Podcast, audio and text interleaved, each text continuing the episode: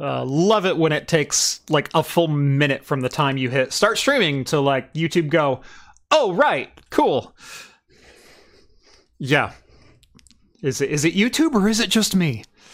Ah. Welcome to Talking Heads, everyone. Episode 260. Your once week live show for latest in beer and tech news. I'm Jeff. But but I'm Jeff. I, I screw it. He's Jeff. Don't listen to me. Your once week live show for the latest in beer and tech news. Thank you so much for joining us on this Wednesday night or in podcast form over on anchor.fm or wherever your favorite podcasts are found. Oh, Silent Steve, hold on. Is Steve silent? No, I I fixed Steve. What? Oh no. Hold up.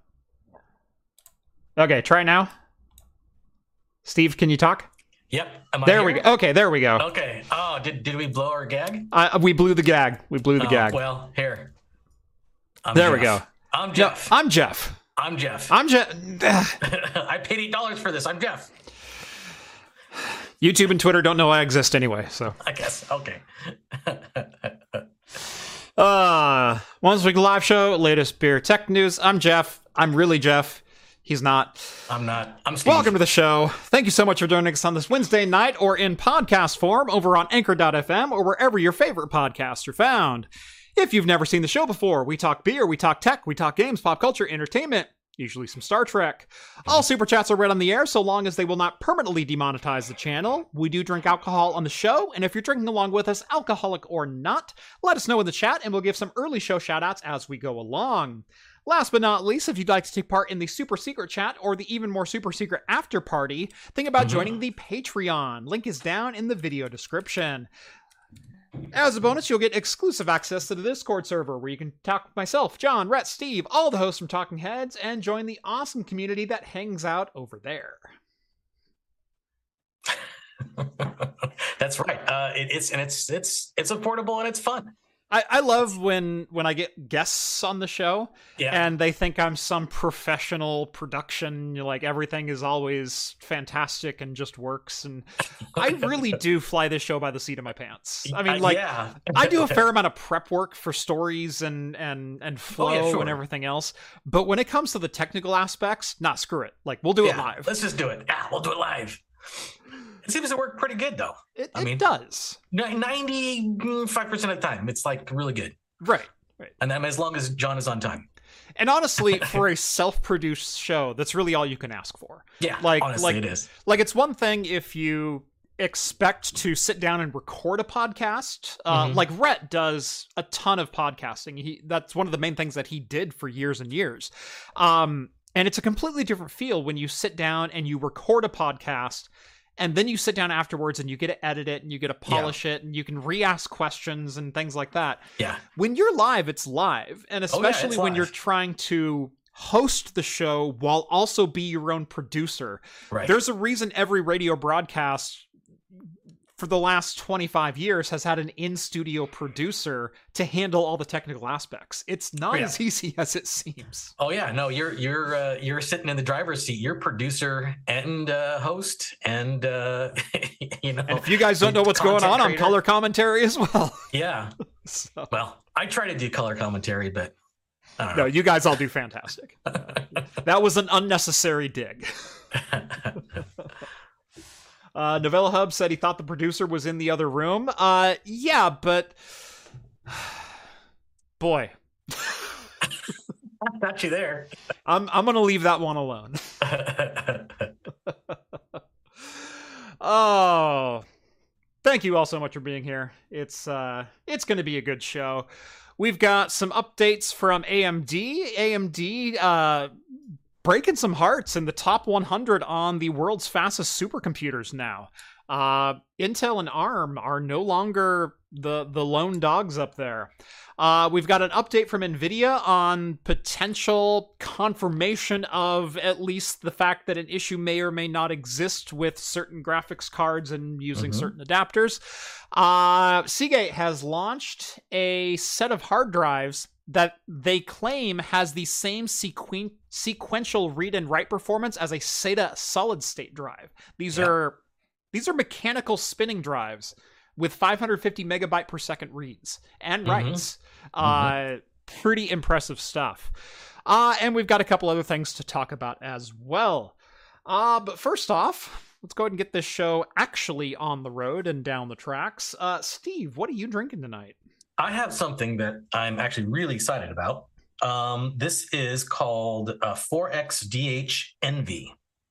Um, now, the reason why I'm excited about this is it is one of the highest rated pale ales in all Untappd. It's like number 4 or Mhm. something like that.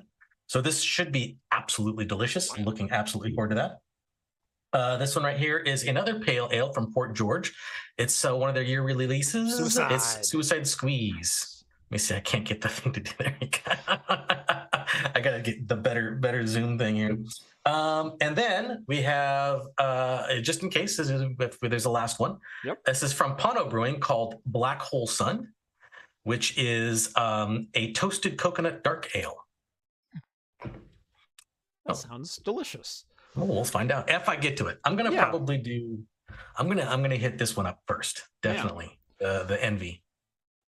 Yeah, no that. So, so what brewery is that? Is that from? Uh, this is from I think uh, Devon. Oh no, Parish. Parish Brewing. Okay, Parish Brewing. okay. Yeah, gotcha. it's not a super high ABV. It's only like 5.5, but it's when I looked at the Untappd ratings on it, it's like super high. It's it's well, it's 4.29, which is really high for a pale Mhm. ale for just a pale ale. Right. But everybody's like rating it four and above. So That's that's crazy for a five percent beer. I mean, It's- that's it's- Yes, it's four times X dry hopped with Citra. So we'll, we'll see how it I goes. mean, that's the right recipe if you're gonna Yeah. if Oh, you're yeah. gonna top the heck out of a pale. yeah. All right. Uh, I too am going with a with a pale, although mine's a little on the hazy and a bit on the double side. Mhm. Uh, I've got Anchorage's Gentleman. Oh, nice. Oh, Anchorage. Excellent stuff. Yeah. Yeah. I, and That looks like a gentleman. yes. Yeah, uh, 8.4% on this one. Brewed with Citra, Incognito, double dry hopped with Thiol, boosting Phantasm powder, Mosaic, and Strata hops. Oh, phantasm powder. Yeah. So that's that's like the kind of grape musk powder. yeah. Uh, I had that with um, the from Knotted Root Brewing, in Colorado. Okay. We had, I think I brought, uh, I had one of those on the show Yeah. uh, last year. I think. Yeah, it was pretty good stuff. All right. Uh, then from Ex Novo, right here in Portland, uh, I have the Magic Stout Coffee Stout, which is a uh, Mm. tribute to Puff the Magic Dragon, uh, and also uh, the Wizards at Puff Coffee. Yes, yes. I actually just got that one. Yeah. I Uh, I I've haven't had one out of the four pack, and I Mhm. was moderately impressed. So, Oh, okay. so I figured I'd, I'd dive into it a little bit more here. I I had one with like a slice of pizza a couple days ago. So, uh, and then I also have a third just in case. Uh, this one caught my eye because one of my favorite seasonal beers is from Mhm. Ten uh, Ten Barrel uh, over yeah. in Bend. Uh, it is their Pray for Snow Winter Ale. Yes, Pray for Snow is good. I don't know if you've seen this. They have a Pray for Pow, which is Mm-mm. the same ale but turned into a stout. Oh, Pray for Pow Winter Stout. Winter Stout. It's Okay. still only seven, seven point two, something like that. Yeah. Um, but uh, yeah, the, the the Pray for Snow is like I said, one of my favorite seasonal Mhm. beverages. It it is absolutely fantastic. You can have it cold, you can have it lukewarm, you can have it room temp. It is a phenomenally good beer to just sit there and sit by a fire. And uh, so I am very much looking forward to that. I don't know if I'll get to that one today though. So we'll what's, we'll have to what's see. What's the POW supposed to stand for? Is it Uh, pray for powder. prisoners? Oh, oh, I thought it was prisoners of war. No, pray, pray for powder. pray for, pray for prisoners of war. I was like, Yeah. oh, oh, okay. That, I yeah, guess pray, pray for pow. So fresh powder. Pray for powder. Oh, for powder. Okay, Yeah. gotcha. All right. Uh, so let's go ahead and do this. Let's see. Don't forget an right. audio engineer. Right. I also don't have one of those. Uh, let's see what else people are drinking. Oh, uh, man, Williams William has a bottle of Schell's limited edition cave aged, barrel aged dark lager series. It's a Baltic Ooh. porter, 10.89%. Wow. That's no. It did say cave age, so they they like had the barrels in a cave. cave aged, barrel Hmm. aged, dark lager, Baltic porter.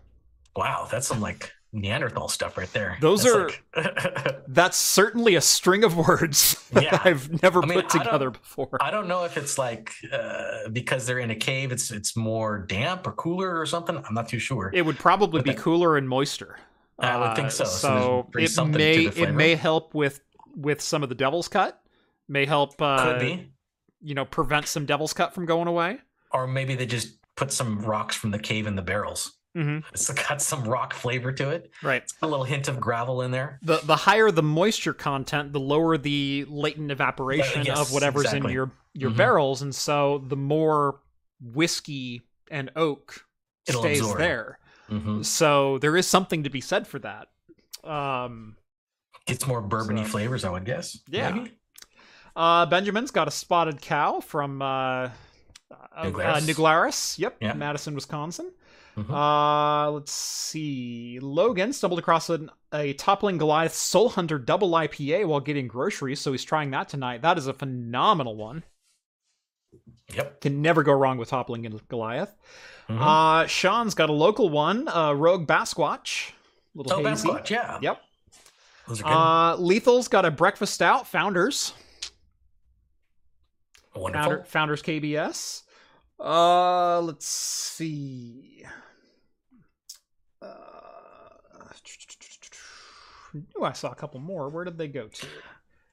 Jason's got a Dragon's Milk. Dragon's Milk's good. Yep. And Pat's got a Founders All Day IPA. Oh, I got Jeremy M's got Ghost Runners 5K IPA. Mm, sounds good. And Skull got uh, he's got a Deschutes Jubelale. Oh, the du- Jubelale's out already. That's just another seasonal one. Yes. We get a whole series of seasonal ones, like Jeff mentioned, the Pray for Snow, and then we get Widmer's Brrr, and then we get uh, the Jubelale. Right. I Uh, kind of look forward to them actually. oh yeah. I, I like them. like like as much as I love fresh hop and IPA season, which is every season in Oregon, uh, as much as I love fresh hop season here in Oregon, which is you know September October, Mhm. um, man, when the winter ales and the spiced ales and and things like that, and barrel ages and stouts all start rolling out, Oh oh, God, there is as good of IPAs as we make. I almost Yeah. say we're better at those. the the the winter the Portland Winter Ale Festival is is also fabulous. because Uh, not only got do they have all those yeah. winter ales, but they also have like a lot of the. They also bring out a lot of their big bourbon barrel aged stouts and Mhm. and all kinds of stuff. Oh my gosh, it's it was. have you ever made it to the Fort George Festival of the Dark Arts? No, that is one that I absolutely want to go, but I don't know if they're. I don't know if they're bringing that back or not. I I'm not don't too know. I haven't heard. I went I in haven't heard either. 2019 though. Yes, you told me stories, and it sounded like fun. It was quite a good time. There's nothing quite like drinking nothing but mid double digit barrel aged stouts from 10 in the Mm. morning until 10:30 p.m. oh God, yeah. You just got that sticky coating in your mouth when the In- day's in- done. in, It's just Dece- like, in oh, December on the Oregon coast. Oh God, yeah. Hmm. Oh man. Okay, this is this is fabulous. Yeah. Um, it's it's. I was I was actually thinking it was going to be thicker, but it's five point five, so I guess I shouldn't be thinking that. But man, the flavor is just absolutely phenomenal. It just really brings out that citra hop flavor. I mean, just look at look at that color. You can't even see through that thing. It's like drinking orange juice, man. Yeah. You know what's funny Mm. is uh some of these uh these anchorages using this same same recipe Yeah. are are very acidic, very hazy, that kind of thing. This is kind of like that. It's kind of like Sunny D. Like it's yeah. it's yeah, yeah, super smooth, super right off the the bat citrusy and and sweet but not sickly sweet. Right. Uh, like it's that fine line that it's kind of balancing and so, uh, so like Sunny D, but less like drinking a perfume bottle. Yes. yes, exactly right. uh, and yeah, this is just delightful. Mm. Oh, that's so good. I'm think I think I'm gonna finish this one pretty fast. This is really good. I got right. a couple. I got a couple of extra bottles too, and I gave one to John, so we'll see what he thinks of it. Nice. All right. So uh, we do have a $10 super chat from Elmist. Thank you very much. Uh, evening, gents. Drinking a Stella. Looks like Gamers Nexus actually made the 12 volt uh, high power cable melt multiple times. Haven't seen the video yet. Curious to Mhm. see what, what they did on it. I know they also x rayed the cable, um, although I'm not sure what information that's going to gleam that, you know, Tom's hardware and cutting the top off of it with a with an angle grinder won't tell you. But uh but yeah, no, I I'm curious to see what he found. Uh if if angle or overall wattage or you know individual shorts Yeah. or plastic melting like what what actually happened. Uh, Yeah, I- there's been lots of theories and no right, there's real lots of theories and no discredit to Gamers Nexus, but I don't know that any of us in the media are qualified to definitively give an explanation to why something happened. We can posit our theories, but yeah. so we'll see what happens with that. Uh, I, I've tried to remain fairly silent on on the whole Yeah. ordeal. Number one, I don't have any firsthand experience with the cable. I can't comment on quality. I can't Mhm. comment on experience or anything like that. So I've I've been trying to you know hold my distance. We do have it in the news today, specifically to talk about Nvidia's initial response to this. Right. Uh, and you know, to to give Nvidia credit, they are acknowledging the problem, uh, but they're again they're being very cautious as they're approaching this. Um, in fact, we might as well just talk about that now, since that was a perfect segue. Uh, Okay, and then yeah, we'll, there we go. And then we'll back up to the first story because this was story Sure. number two, so we might as well.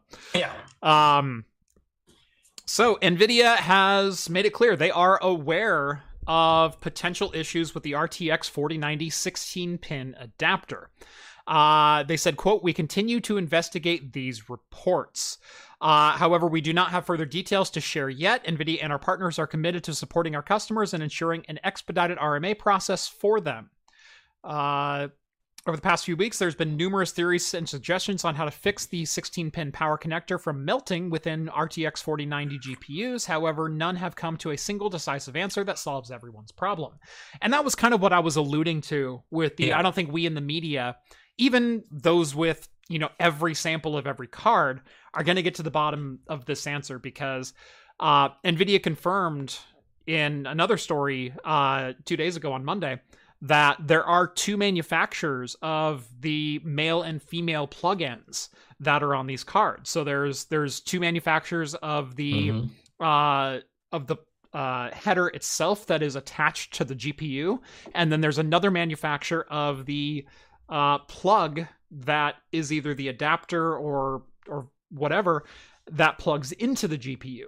Um, so narrowing down individual batches of graphics cards to figure out which one is prob- possibly produced with a different material plastic within a certain manufacturing batch.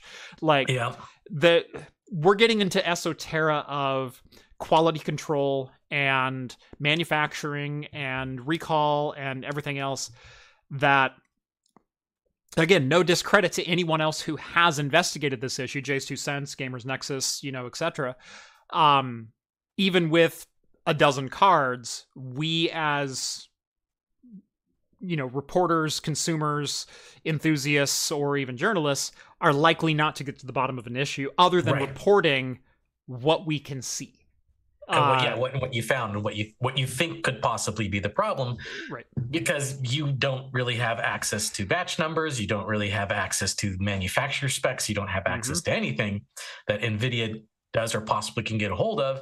So you're really just guessing what worst case scenario could be. remember when the 3000 series came out and it was capacitor gate Yeah. Oh, yeah, board, yeah. boards with this style capacitor on the back don't seem to be uh, uh, crashing, but boards with this capacitor style on the back do. Yep. And then there's mixed results with mixed capacitors on the back. And does AMD know better because they only use the second type of capacitor and not the Yeah. first? And blah blah blah blah blah blah blah blah.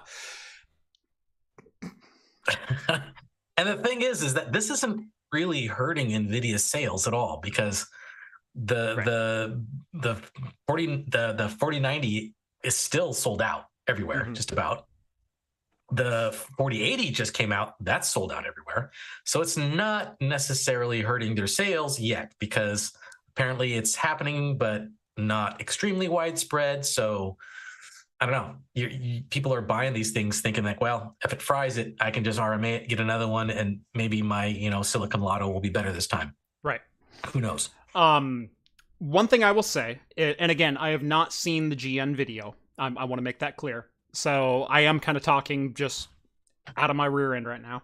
Uh, they sent it out to a pro to a pro testing lab. Mhm. Again, speaking to the thousands of cards that have been sold and the what hundred or so that have come up with pictures of burnt connectors. Yeah. Um, we have no idea of batches. We have no idea of of manufacture batch numbers. We have no idea of specific inclusions or QC along the way or anything else.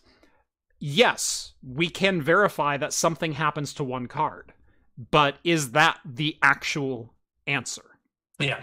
that's that's the thing that I was I was trying to to state where just confirming that a problem exists on one particular card does not mean that is the magic bullet that is the defect affecting every card. Yeah. Uh, Yep. yep. and and again, you know, going back to Ampere and capacitor gate and which which manufacturers got it right. No, it looks like Gigabyte and Asus were cheaping out. Yeah. Meanwhile, EVGA did that, blah blah blah blah. Uh, it turns out it was overly aggressive stepping on Nvidia's uh, Boost 3.0, and they Oh, turned yes, it down by that. 13 megahertz and and a couple of like nanovolts, and uh, and got them stable all it was was a driver. It was a driver too aggressively cranking voltage a, a, a millistep too high. And they went, oh, that's easy to fix. Done. Boop, And. As it turns out, every single AIB manufacturer aren't in fact idiots when it comes to electronics design. You are. Just saying. So, in in instances like this, I am not an electrical engineer, and again, no offense to Gamers Nexus, neither is Steve. Now, he does a phenomenal job reporting, and he does a phenomenal mm-hmm. job trying to eliminate variables. But if he sends one video card to one protester and they test it one way and come up with one answer, he's missed every other variable. That's Right. not eliminating variables. That's that's not you know coming to a conclusive answer, in my opinion, as a journalist. So Well, well, just seeing the this the myriad of, of reasons, I think there's like three or four prominent thoughts behind the reason behind it. And all of them kind of seem to be valid. I don't know. Um who knows? I mean, honestly, who knows? Right. Mo- Someday we'll find out. Yep, someday we'll find out. Scooby Um, and the gang will get to the bottom of it, and we'll all know it was really Mr. Witherby. We would have gotten away with these melting graphics cards if it weren't for those darn kids and That's right. meddling dog. if it weren't for that Steve Burke and his damn cat. but, uh, and I'm not trying to say that we shouldn't try to investigate these issues, but I, I I'm kind of caught in the middle here. Um, and and I'm trying not to, I'm trying not to piss off all all GN's fans or Steve Mhm. himself because I, I I'm legitimately a fan of Steve. I like Steve. He's he's a cool guy. He does really excellent content. Mhm. Um, but there are certain instances as a journalist where you can try to investigate too much, too fast, too hard, too groundbreaking. Um, there are the way that I do it on the show is the way that I like to do it, where I talk about the week prior and has NVIDIA done anything yet? And if not, you know, given like six reports in one week, right. I wouldn't expect an, a PR response. But given a hundred reports over three weeks, yeah, we're to the Yeah. point NVIDIA needs to acknowledge and start saying, at least we're investigating, and start saying, here are a couple possibilities. Here are some remediations consumers can take in the meantime. These things don't move overnight because, like I mentioned about variables, NVIDIA has to test every last variable as well. Yeah. And they have variables that you haven't all even thought of yet. Uh, ambient temperature and humidity and and power quality within a certain blah blah blah and it, Right. like think of all of the uh all of the gamers across the world and how many different scenarios these cards have self-immolated in right. They no NVIDIA- what conditions they were in. Yeah. nvidia has to get to the bottom of each and every one of those to come up with a finite conclusion so again we should investigate as journalists but i think we need to be a little more conservative when trying to find that one smoking gun Yeah. because we're often not right when it comes to, to to be yeah to be definitive to say okay I found the answer or I found the solution. Mhm. Yeah, I wouldn't I wouldn't necessarily say that because I I absolutely agree with you. There's so many other variables that could contribute to it. Uh, but you know, to say like, hey, this is what I experienced and this what could be it, Right. is helpful to Nvidia and it's helpful to everybody else to maybe okay, yeah, Totally. maybe that could be it. Totally. You know, if, Um, if if I had two or three cards, I'd probably be investigating what I could and and delivering the answers that I could provide. But I'm not going to stand here and say like I found the problem Yeah. yeah. because I I understand large bulk manufacturing from multiple Right. partners on a global supply chain. Like I get that there's more Yes, than yeah. I can grasp by testing three video cards here in my office.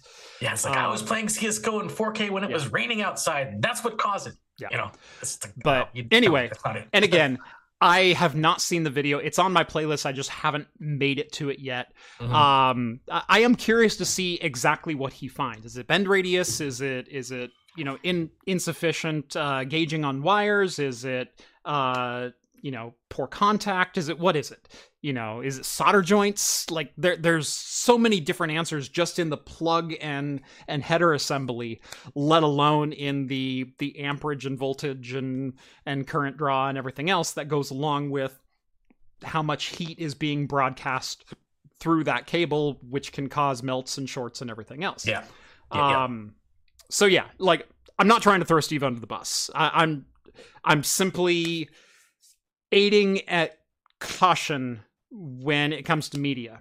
Uh, definitively saying we found the smoking gun. Right. Um, I mean, who remembers Reddit? We did it. Uh, yeah. but uh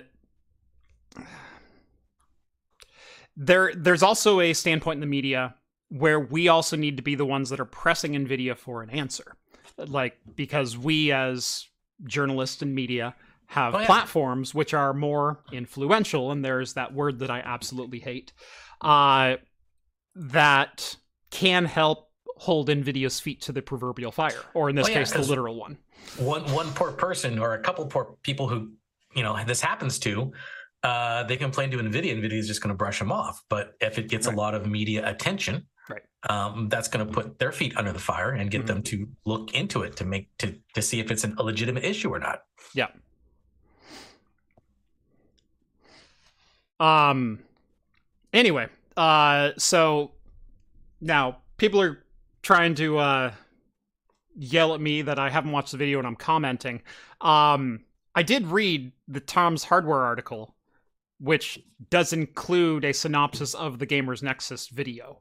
Uh, which is uh, the 16 pin adapter is using underspec 150 volt cables instead of 300 volts, so they're not yeah. they're not rated for the for the amperage of of that particular you know load that is being designed. Um but it's hard to say. I'm not an engineer. And no offense to steve but neither is steve. And yes he's they sent it to a pro testing lab. Um it's not difficult to ascertain specs off of cables though and say yes or no this this current should work on this particular gauge of cable times the 16 pins that are inside of it. Um if if gn did in fact find that the gauge was incorrect that's a heck of a problem uh but yeah uh he's also not Nvidia. Nvidia also isn't the ones that necessarily manufactured the cables, but are the ones that did distribute the cables within their box and set up the spec for the cables to be included and and in part of their part of their order. Again, global supply chain, multiple OEM, multiple manufacturer. Mm-hmm. There are far more issues than just oh, Nvidia spec this wrong. I guarantee, almost guarantee, that's probably not the definitive answer. I'm just saying. And I'm not defending Nvidia here either because yo, graphics cards are catching on fire. That's not Yeah, cool. yeah, it's it's happening, so we can't ignore it. Yeah. Has nothing to do with gauge. Yes, yes, it does. If they're using underspec 150 volt instead of 300 volt, that has everything to do with gauge and insulation of the particular cable. I do know enough about electrical transference and cable ratings. I I worked in low volt long enough to understand your Cat 5 cables are rated to 150 volts. Do they transmit 150 volts? No. but that's the rating of the cable.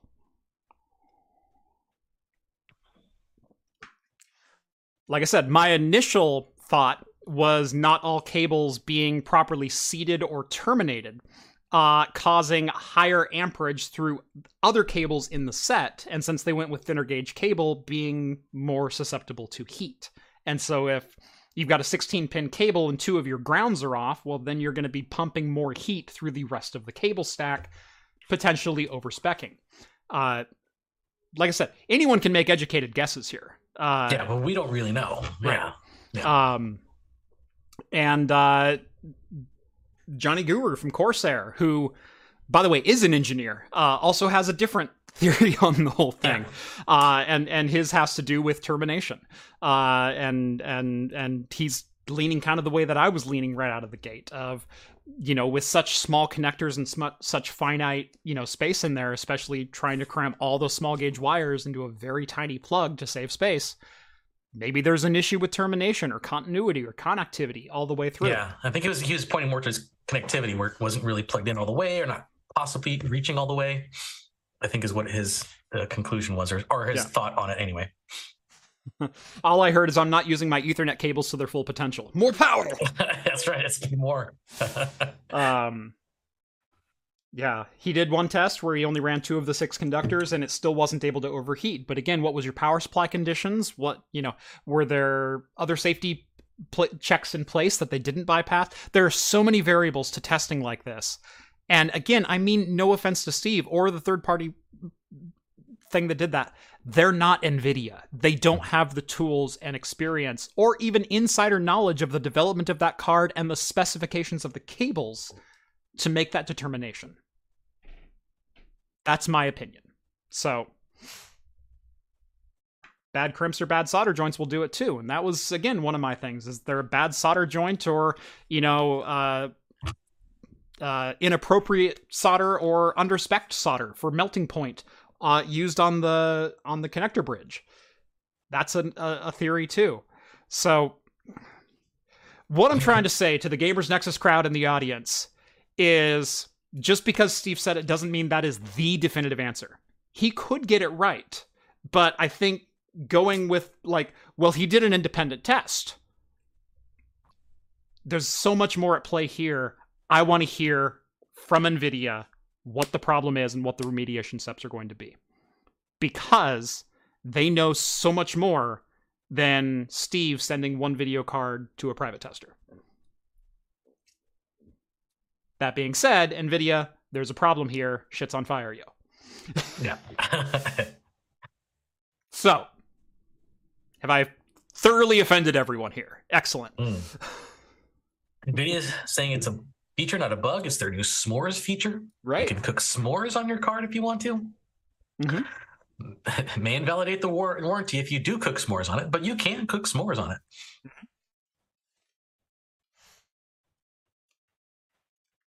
Uh, there's a couple of people saying he didn't 100% say with certainty that that that's the issue, but a couple people up further in the comment section did. Well, he seemed pretty definitive in the video. That's the problem. Is at the end of the video, I'm gonna wrap it up with a nice bow, and I do this with all my videos, saying like these are the results that I came to. Um, Hardware Haven. I feel sufficiently offended. Cool. Yeah. I have achieved my goal of of making you all think critically about information that's being presented, and I, I include myself in that. I'm I'm no expert on most things. I do have a wide range of experience in a great number of different fields, and I would consider myself an expert in specific fields. Um, but that doesn't mean my opinion is any more valid than anyone else's in this industry, uh, especially given the large slate of of journalistic material we usually have to cover on tech channels like this. Even when I'm more slanted server and Steve is more slanted consumer stuff, we do have a ton of crossover and we have things that are well outside our normal area of expertise. Um, I had this conversation with with uh, Dr. Ian Cutress uh, quite a few months ago. Of uh, you know, he's a material scientist. You're not going to hear him, you know, speaking about the pros and cons of layer 3 mixed topology on on your your network and firewall interfaces because that's not his expertise nor am i going to comment on the use of cobalt versus something else in the manufacturing process of silicon because that's not my expertise. Now i might read in an article that something is supposed to be a certain way and go, oh yeah, it's because they're using, you know, this cobalt instead of blah blah blah blah blah. And he might read like, I heard you should have geographically diverse, you know, WAN exit points for your your corporate network. And uh, but does that mean we're experts on the other subjects? It's because no. it's because they're using the the mythical beast cobalt instead of the material cobalt. They actually mm-hmm. rounded mm-hmm. Right. They actually they accidentally summoned a cobalt. yeah, it's the, yeah, summoned a cobalt. That's the problem right there. Demons are living in your hardware, yo. Suddenly there's a Chevrolet revving a four cylinder out back. How did that get here? Oh god, it's a cobalt. Everyone happy now? Okay. Oh yeah. Chevy Cobalt. Oh crap, I forgot you drive one. it's my wife's car, not mine. oh, wait, Steve has a Cobalt.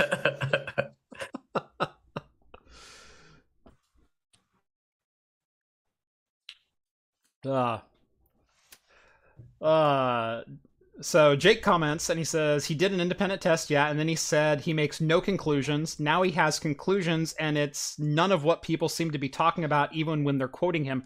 And again, that's a lot of the problem of people watching YouTube videos and suddenly becoming experts. You you get capacitor experts and and electronic mm. engineer engineering experts when it comes to micro voltage fluctuations in Nvidia's boost clock theorem and, and whatnot. When you don't know.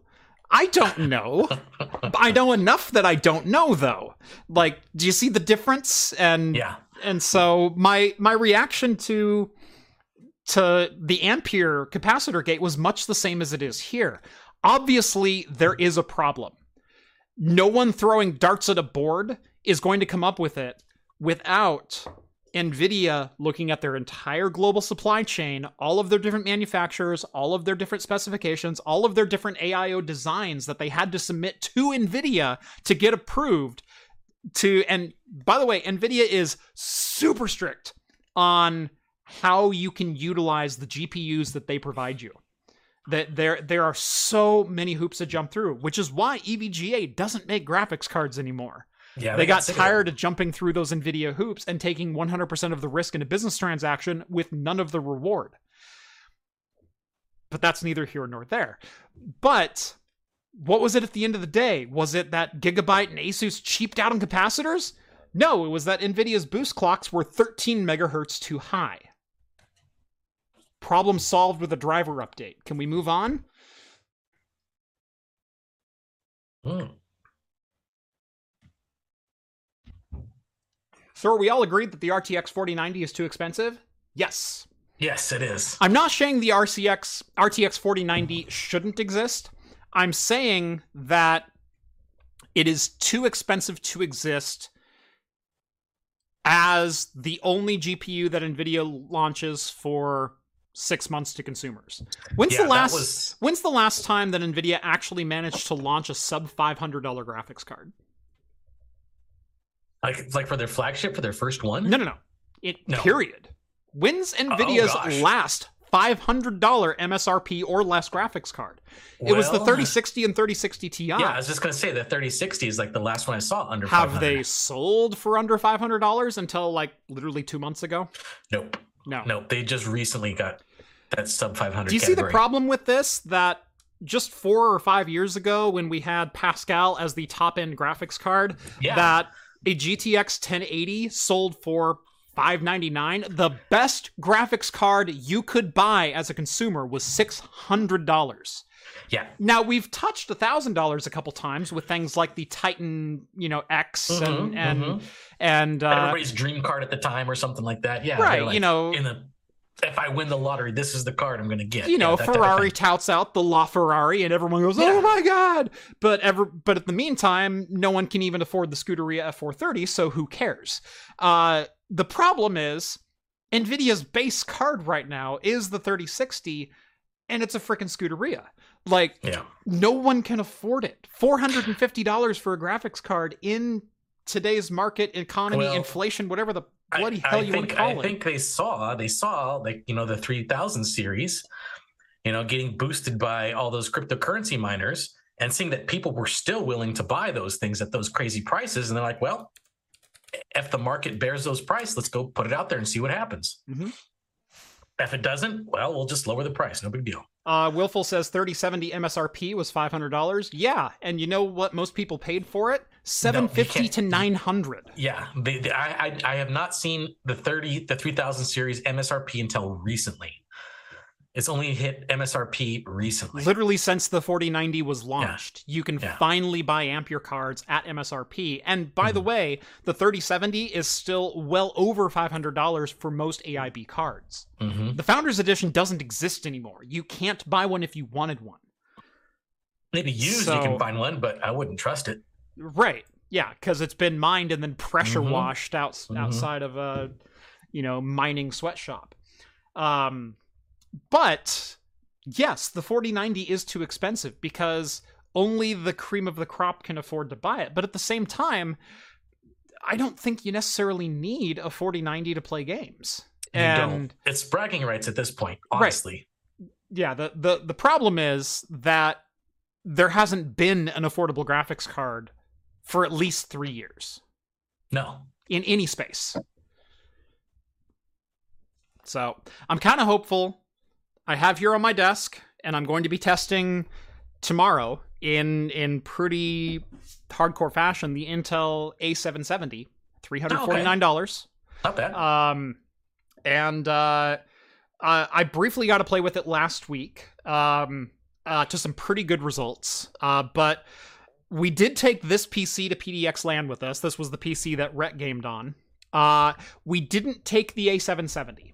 And the reason being was I had heard so much discrepancy about potential DX11, DX10 uh, uh, inefficiencies. I Mhm. didn't want to like find some other people and go like, "Hey, let's dive into this game and go nuts with it." And then Rhett not be able to play that game because DX10 didn't agree with his A770. So we ended up taking one of my RTX A5000s instead and putting it in there. um, and so you end up mostly playing old school Unreal Tournament. right, um, yeah, we we played Risk of Rain 2. Uh, we did some Rocket League. Uh, Rhett legitimately spent five and a half hours on one boss in in uh, Elden Ring. Wow. But uh, Elden Ring's mostly single player though, right? I mean, Oh, it's all it single like- player. It's all yeah. I mean, but it's got it's got interconnected multiplayer elements. you can observe players that are on the same map at the same Yes. time as you, but yes, but, but it's, it's not, not- like there's yeah, yeah, it's not co-op or multiplayer in a traditional sense, right? yeah. Um, but no, uh, so we got back from dinner on I think it was Saturday night, Mhm. and uh, what's really funny is normally like you play video games for two hours and it's like oh I go go eat dinner and then put the kids to bed. Oh, I'm gonna go to bed. I'm tired. You're like, nope, we- I can come straight back. We played for like twelve straight hours yeah. and then went to dinner for an hour and a half or two hours. Had a couple of beers. Came back to the LAN and gamed again until 1.30 in the morning. oh yeah, yeah, yeah. I can't remember the last time that I did oh that. yeah. But well, that's that's the thing. Yeah. But anyway, so- yeah. so we got huh, we got back to the LAN at about nine o'clock. Uh, from nine o'clock to 1.30, Rhett played the same ten minute sequence again and again and again and again and again, and uh, bless his heart, it was so hilarious at one point. Um, he he had the boss down to like a sliver of health, and he's taking his final swing, and the boss uppercuts him and and kills him. And no like like and i'm glancing over and i'm trying not to laugh. And uh because this is like two hours into his run. And uh and i'm i'm just and uh and he goes okay okay i think i got it this time. I think i got it figured out. And I went, are you sure? He goes, yeah, I think I got it this time. So he weaves his way back through the dungeon, which, by the way, it's like eight minutes just to get to Yeah. the boss right. uh, w- from his save point. Um, so he weaves his way back through the dungeon, and in his very next attempt, he gets perfected by the boss. Doesn't even land a hit. Just totally totally wipes him out. Just totally wipes him out. all right, Rhett. Yeah. Glutton for punishment there, I guess. Yeah. Uh, Coswer says he'll go to the next PDX LAN. Uh, if you are planning on going, you need to buy tickets like now because Mhm. I ordered my tickets this afternoon and they were already almost sold out. Oh wow. Uh like we got one of the last pairs of seats together in the entire place uh so anyway uh yeah PDX LAN was fun uh but he did eventually beat it at like 11 o'clock the next morning Sometimes you just got to take a break. You got to Mm-hmm. take a break because you get too into it. You can't see where you're screwing up, and you Yeah. take a take a break, fifteen minute break, twenty minute break, whatever. Come back. Usually, you have a clear head. Yeah. Uh, so there was a comment about no one needs the 4090. Uh, and I stand by that. No one really needs the 4090. It's great to have it though if you have all of the other drivers re- necessary to Yeah. game at that level and if the software will let you because we've run so many times into software limitations on actual game engines over the years. Um, we see this in some games that'll top out at a certain level, like Hitman likes to top out at 175, which makes it not a very good test anymore, even Yeah. though it scales beautifully from entry level, you know, you know, AMD 6400 all the way to a 4080. Um, but then all of a sudden, once you start hitting 4K and 175 FPS, it goes, I don't know what to do Uh, anymore. I don't know. Yeah. You, hit max, so you're like, So- what's the point? So, you know, do testers still test Hitman 3? Well, if they do, they hit they hit a bottleneck and they go, "Ah, sorry, they're Done. th- yeah, I can't do anymore." So blah blah blah blah blah. Um uh, but every result is still a result. And and somewhere someone's taking advantage of 4090 level horsepower because they've got 4K and they're trying to game at 240 hertz or whatever else and that's cool. Um Steam says most people still game at 1080p though. Like 15% Yeah, are on 1440. weird. But but no, we all have to have a 4090, right? Yeah, 1440 monitors are coming down in price, like pretty cheap, like decent ones too, like really high refresh rate. 175 bucks for a Yeah, 27 inch yeah, 1440p it's- 144 hertz. So people who aren't well, you know what I think it is. I think it's the prevalence of uh, gaming laptops. People want gaming laptops uh, because you know they could take it with them, do schoolwork or whatever like that, and then go back and game. Mhm. Not a big deal. Most of those are still 1080p. There's not too many gaming. I mean, they, I mean, there probably are, but Mm-hmm. uh, a little more expensive. So they're going to go for the more affordable route, get a nice gaming laptop that's at 1080p. Yeah. Um, and I bet you that's what a lot of people are doing. Yeah. So, yeah, it's. I do have a story about PDX LAN. Uh, more Oh, yeah. more accurately, the lead up to PDX LAN uh, for this week. Um, so those who watched the channel, those who watched my ITX build, my all Intel gaming PC, which was a 13600K and Intel Arc A770. Freaking awesome PC. By the way, the custom cables came in for it today, so we've actually got like some sky blue and white cables inside of the build. It's all Intel. You had to go blue, right? Um, and it's looking fantastic now.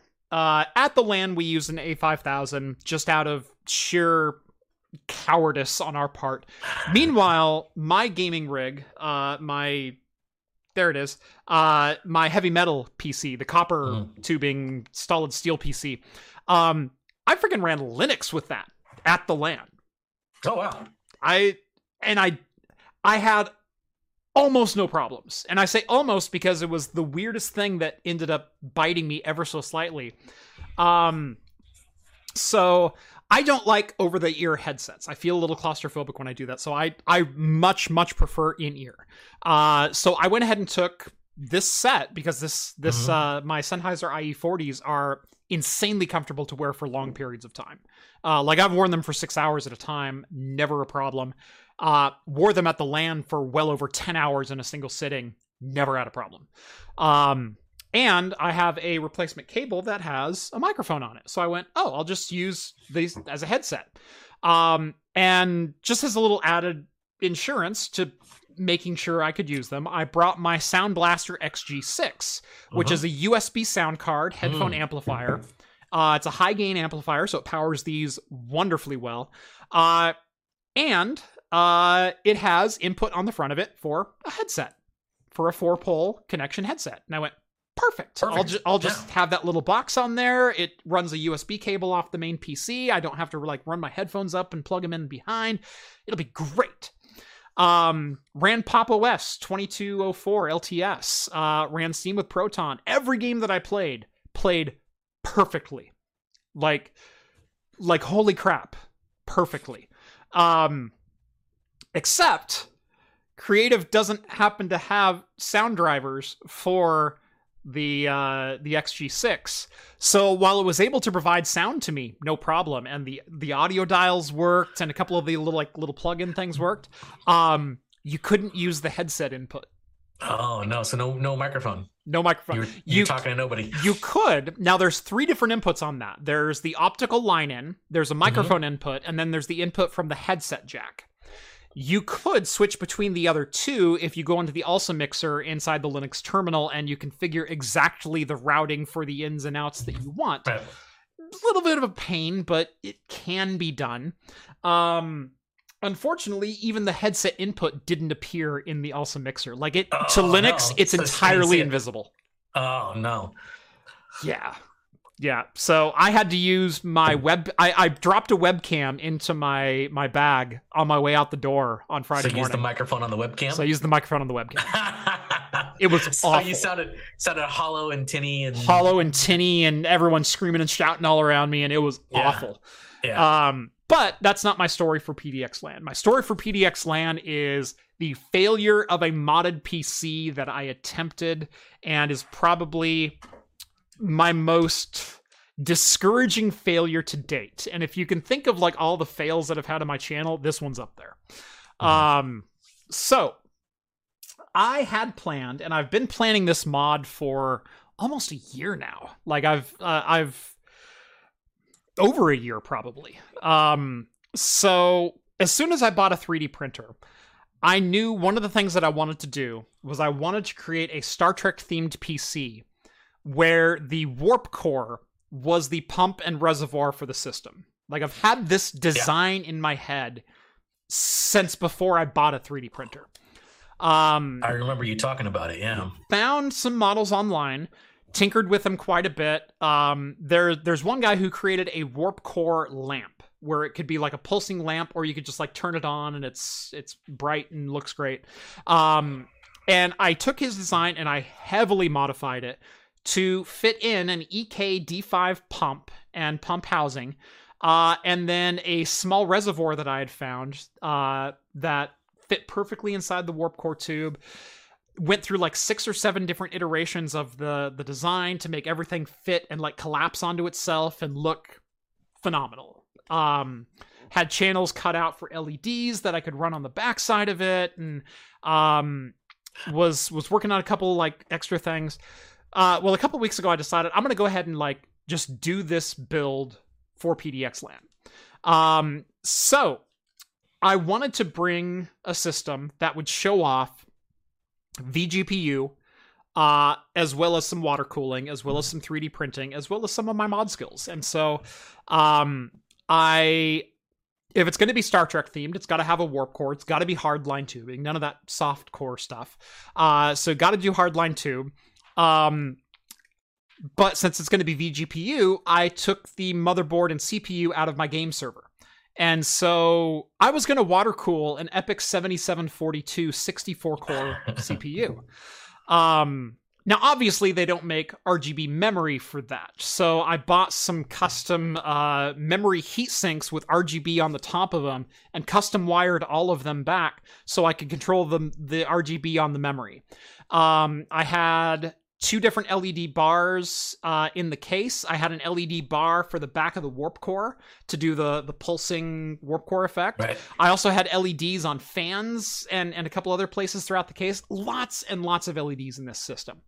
I also integrated a 17 inch LCD panel into the glass side panel of the case and had an LCARS readout of all the Yeah. system specs for the system. I had a Raspberry Pi that was powered off the main power supply that was driving that screen to to display all this. And in fact, uh, my ultimate goal was to create the Raspberry Pi to be a web server and IPMI and KVM host so I could control that system from anywhere from the Raspberry Pi while the Raspberry Pi was also giving me specs. Like I had a whole like slew of plans for the system and most of it came together. Um now, to be fair, I probably should have started on this a couple weeks sooner. Uh, but I started in earnest last Monday. Uh, so just five days to go. Uh, and it, it really felt like you're watching a car show on Motor Trend, and it's like, boy, if we don't finish this one up, we're going to lose the shop. Oh yeah. Like, it's like, we got a deadline and we got to get this thing on a truck because we're going to SEMA.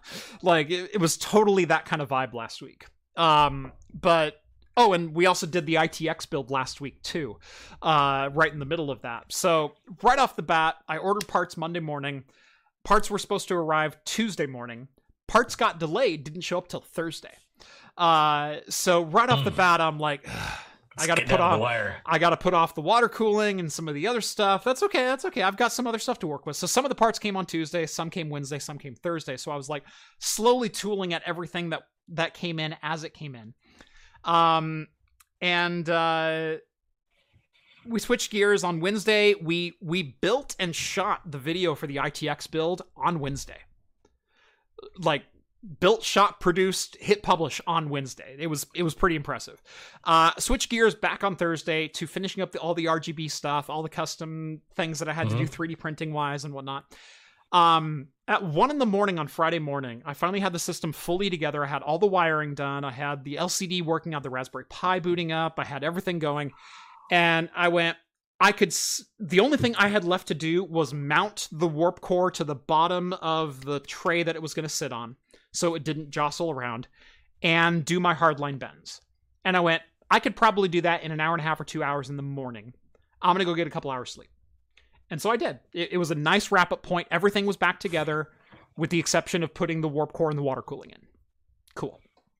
Went to bed. Woke up in the morning, um, full of piss and vinegar, like ready to go. like I'm, I'm tired, but I'm so ready for this thing to be done. Had your breakfast burrito and good go. Right, exactly. Yeah. Um, so woke up and uh, Rhett came over at like 8:30 in the morning, and uh, it's like, let's knock this thing out. Let's get to PDX land. Let's have some fun. And uh, so I went before I do the water cooling. I just want to do a sanity check on all my wiring. And uh, now, if anyone's familiar with RGB lighting, most of us, I'm sure, are to some degree at this point. Um, non-addressable lighting, that is single zone lighting, you can to choose one color for an entire strip or set of devices, uh, is based on 12 volt. It's 12 volt with with a PWM line. Um, and then uh, there's also 5 volt addressable lighting, and that's the one where you can change the individual pixels or individual sets within a, a subset of lighting. Mhm. All of my lighting was addressable. Uh, now, the way I was powering this was off of SATA to barrel jack adapters that you can buy on Amazon, which deliver 12 volts. I knew this. Knowing this, I had also ordered RGB controllers that were addressable. Uh, and I I ordered two or three different varieties of them and settling on like two different two different models. Uh, they the RGB controllers themselves included DC to DC transformers on the on the controller. so you could feed the controller anything anywhere between 5 and 24 volts and it would deliver 5 volts to your RGB lines. Mhm. Okay. Um, I had tested these outside of the system, but I had tested these with my bench 5 volt power supply. Uh, so, Rhett arrives Monday mor- or uh, Friday morning. We're getting ready to like, I need to bend some tubes and get this thing ready to ship, ready to get in the truck and drive up to PDX LAN. Um, and uh, I went. I just want to do a sanity check on the lighting. I just want to see the lighting work one time. It'll give me the energy I need to get through the bends, and we can go. Um, so I plug in the power supply. I unplug it from the motherboard. I put on a little uh 24 pin jumper so I can power the power power supply. Yep. Um, and I said out loud, "No magic smoke, no magic smoke." As I'm flipping the power switch to on. I flip the power switch to on, and sparks start start shooting out of the top of the case. I mean, like, like big ol' arcs and sparks coming out. Didn't even move my hand. Didn't even move my core. hand away from the power supply and just flicked it right back off. Mhm. But the damage was well and truly already done because you may not know this, but electricity moves about the speed of light. Uh, and it's way faster than my permanent switch or my stupid monkey thumb could adjust to. Um, so what happened was I used proper RGB controllers with DC to DC converters that would accept anywhere from 5 to 24 volts. Yeah. And I fed it 12 volts and it should have worked just fine. Except one of them decided to send all 12 volts to everything on that line. Which made everything just explode. Once you release the magic smoke, you can't put it back in. Nope, it's gone. That genie's Um, taken off. So, what happened? Um, one. So all of these uh, these RGB controllers were on the same one lead coming off the power supply, which is more than plenty for the amount of RGB that I had in here. Um, it, like it sounds like a lot of different zones. I had three different controllers and like five different devices, but when it all comes down to it, it was less than 100 LEDs. Like it's not a lot of current. Um, and uh, but also being powered off this was a DC to DC converter for taking in 5 to 24 volts and converting it into a 9 volt USB C signal to power a Raspberry Pi 4, which was going to drive my LCD screen, which also required its own 12 volt power controller or power converter. And so I was feeding 12 volts into the monitor, 12 volts into the Pi DC DC adapter, and then 12 volts into all of my RGB. Um, well, the RGB was all stepping down to five, but for some reason, something about the DC DC converter on one of the RGB controllers decided not to run at five volt. It decided to run at whatever Twelve. voltage it wanted. Yeah, who knows? Probably 12. Uh, it, it, it might have been 12, but that doesn't explain why the other things died because what yeah, it took yeah, with it true. Probably went higher was what it took with it was not the LCD controller itself, but the LCD panel died. Um uh also the Raspberry Pi power adapter died. Mm. I double checked and triple checked my wiring both before I wired everything up, after I had wired everything up and gone to bed, and then then before I powered it up for the first time, and then again after I had powered everything on. Gremlins. Yeah. So luckily the power supply is fine. Um it did trip the the overcurrent protection on the power supply when it went off. Uh, and so you have to turn the power supply off for like 30 minutes and then you could turn it back on. Um, 1200 watt power supply, by the way. Oh, yeah. Not a, not a cheap unit. No. Um, What's it rated? Gold? Platinum? uh, platinum. Platinum. 1200 Yeah, so it's, platinum. it's a big one. Yeah, yeah, yeah. It is- okay. it's, it's not a cheapie. yeah, it- uh, yeah, it- no, no expense are spared. yeah it, it's a big boy anyway uh so we were planning on showing off our this case mod at a booth and even if we didn't have the bends done i was going to bring my my heat gun and some piping and i was just going to do the bends in an hour sitting sitting down shooting the the crap with a couple of the the pr guys that i know uh that'll be fun um you know, give me something to do while I'm there for, you know, an hour and a half or whatever. We'll fill it up, we'll bleed it and and people see it run and see the whole process and it'll be cool. Um nope. Nope. Couldn't even show it off because it doesn't even light up anymore. So what's the point? Yeah. It smelled like Yep. fried robot. Yeah. Uh, luckily, the Raspberry Pi itself survived. Uh, so the Pi 4, I had a Pi 4 8 gigabyte in there because that was the only spare one that I had at the time. Luckily, that survived because, good God, those are like $200 a piece anymore. Um, uh, the power supply survived. My RTX A5000 survived. Those were connected to 12 volts still. Those were connected Mhm. to PCIe leads still. The motherboard was not connected, so it, it was off the equation. Oh, fine. Yeah. Yeah. yeah. Um, and and all of the drives that I have are all NVMe, so they weren't connected either. But yeah, that could have been horrible. um, it was literally like a Metallica finishing song uh when I flipped that power supply though because I hit the switch and immediately just down the line Yeah. of LEDs um and it blew the centers out of all of them like it was insane um yeah so but now I'm at the at the point I don't know if I'm going to finish this build because this build was 100% purely for aesthetics. It was to showcase some VRGB goodness or VGPU goodness with the RTX A5000s and a 64 core EPYC and 256 gigs of RAM, but in a very stylistic warp core, like, holy crap, we're going somewhere with this kind of way. But now I just want to test my A5000s, which means I want to put them back in my air conditioned rack and just blow air at them. That's all I want to do. I'm not going to water cool them. I'm not going to run the, the system water cooled in my rack. you're a little, Like- you're a little, uh, you know, gun shy now. Right. So I don't know if this mod will ever see the light of day. I'll I'll probably take what I learned from this from the warp core. Like there's a couple modifications I want to do to the warp core to make it fit in a case better. There's a couple of things that I want to do with the lighting that's a little bit different. Do I think that this system in the Thermaltake Tower 500 in its current configuration will ever see the light of day? Probably not. So Oh well. don't let the failure stop maybe. you. Oh no, I have even more ambitious plans for for March's PDX LAN. So please stay tuned. This is um I plan my case builds usually years in advance.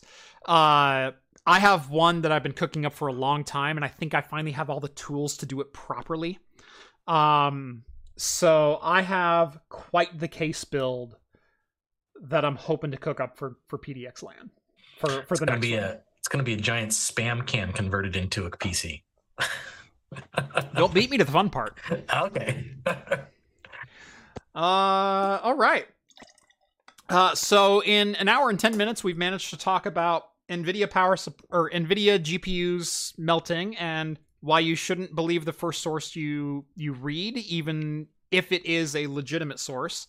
Um, and uh, we've talked about my failures at PDX LAN. yeah. Oh, that was the fun part. Yeah. I'm ready for another beer. All right. Uh, before we get to that, we do have a couple of messages. Uh, first off, Denver, a member for four months. Thank you very much, Den. Uh, what upset me? People mostly fine with 60 Ti dies and 60 Ti memory bus uh, being initially launched at $900 with an 80 name, only ca- only some calling it a 70 Ti. Uh, I'm a- I'm assuming you're referring to Ampere because the the 3070 Ti was kind of that, although so was the 3080 or the 4080.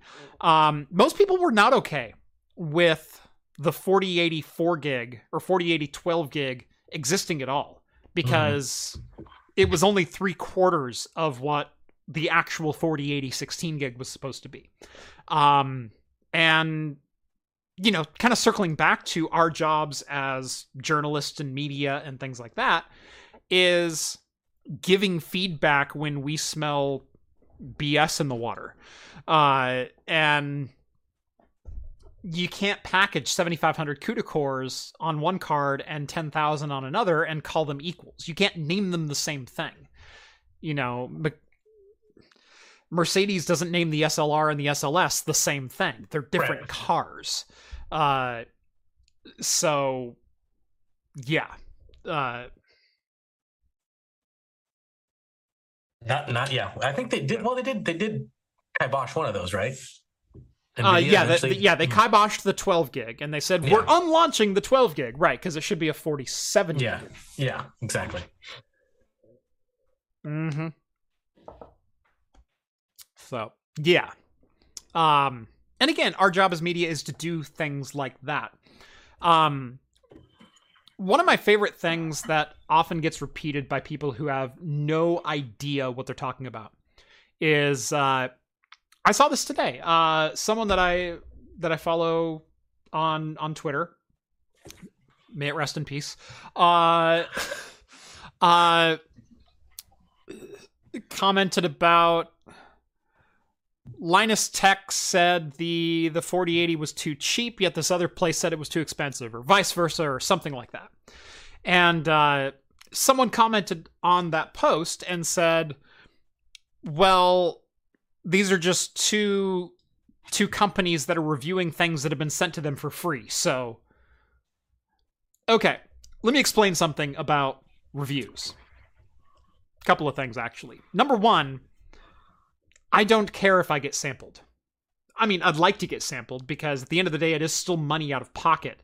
But me purchasing a product at retail is not going to supersede my expectations of Right. said product and what the end cost would have been to me as a consumer. Most people who run businesses like myself, we have nothing but our integrity to stake on it. And I'm not going to give something a gold star if in fact it's a seeming pile of crap. I'm going Right. to call it a seeming pile of crap. Now, again, you're asking me as a journalist to be subjective about some objective results, depending on what my particular testing methodologies and standards are. And my standards have certainly differed with some others in the industry. I liked the 1650. I did. I said it when it when it came out. It was the new budget king, and I got lambasted for that comment. Yeah, I remember that. However, a year and a half later, when the 1650 was the only card that existed at $150, people are going, "Oh my afford, yeah." god, what a good deal at, at a graphics card this is!" Yeah. Yeah, that's why. Uh, anyway, uh, both myself and journalists who hated the 1650 were well within their right to voice those opinions. I liked the 1650. I liked the price point that it gave, but I also gave some very clear disclaimers about why I liked it and what price points I would like it at, and that the one Mhm. that I received wasn't in a price point that I liked. Uh, but there's too much objectivity in reviews nowadays, I think. There just Well, is. not only, not only that, there's a, there's a lot of nuance, like you just demonstrated. A lot of people are looking for a thumbs up, thumbs down, right? Yeah. Is this good? Is this bad? Is this good? Is this bad? So it's not. Is just the that. 4090 good? It's the best graphics card you'll ever buy, Yeah. but it may catch fire. Like, Yeah. also, you have to sell your firstborn to buy it. I mean, it's yeah. There's there's there's other factors that you got to look at, and uh, developing a scale in which to judge that is not easy. The thing Um, is, developing one scale is not the right one answer either. yeah, though. and you're right because there's all different kinds of use cases for different things. There's all different styles of builds. There's all different end Yeah. goals. There's all different Yeah. performance standards or acoustic standards that people have when they're putting together a PC. This guy wants a small, compact, water cooled ITX thing that he never wants to hear, that he Mhm. overclocks to the bejesus. And this guy has an ATX tower that lives in the room next to him because he uses USB C Thunderbolt to transmit his thing. Like, those are two completely different use cases, and they're totally fine, and they're both totally valid, but they'll give you two completely different answers Right. on whether or not you're satisfied with the acoustic and overall performance of said graphics card or said system. Correct. And testing everything on an open test bench with the fastest CPU that exists does not give you an answer of whether or not something deserves to exist. Or give you an answer of whether or not a consumer would be happy with it, because no one's buying a 1650 to pair with a 13900K. Right. And so, why would you test a, a 1650 on a 13900K? It doesn't make any sense. Unless all you're trying to do is objectively state the top end performance of every card, which is a valid number still. But is that truly a review of that card in a gaming PC? I don't believe so.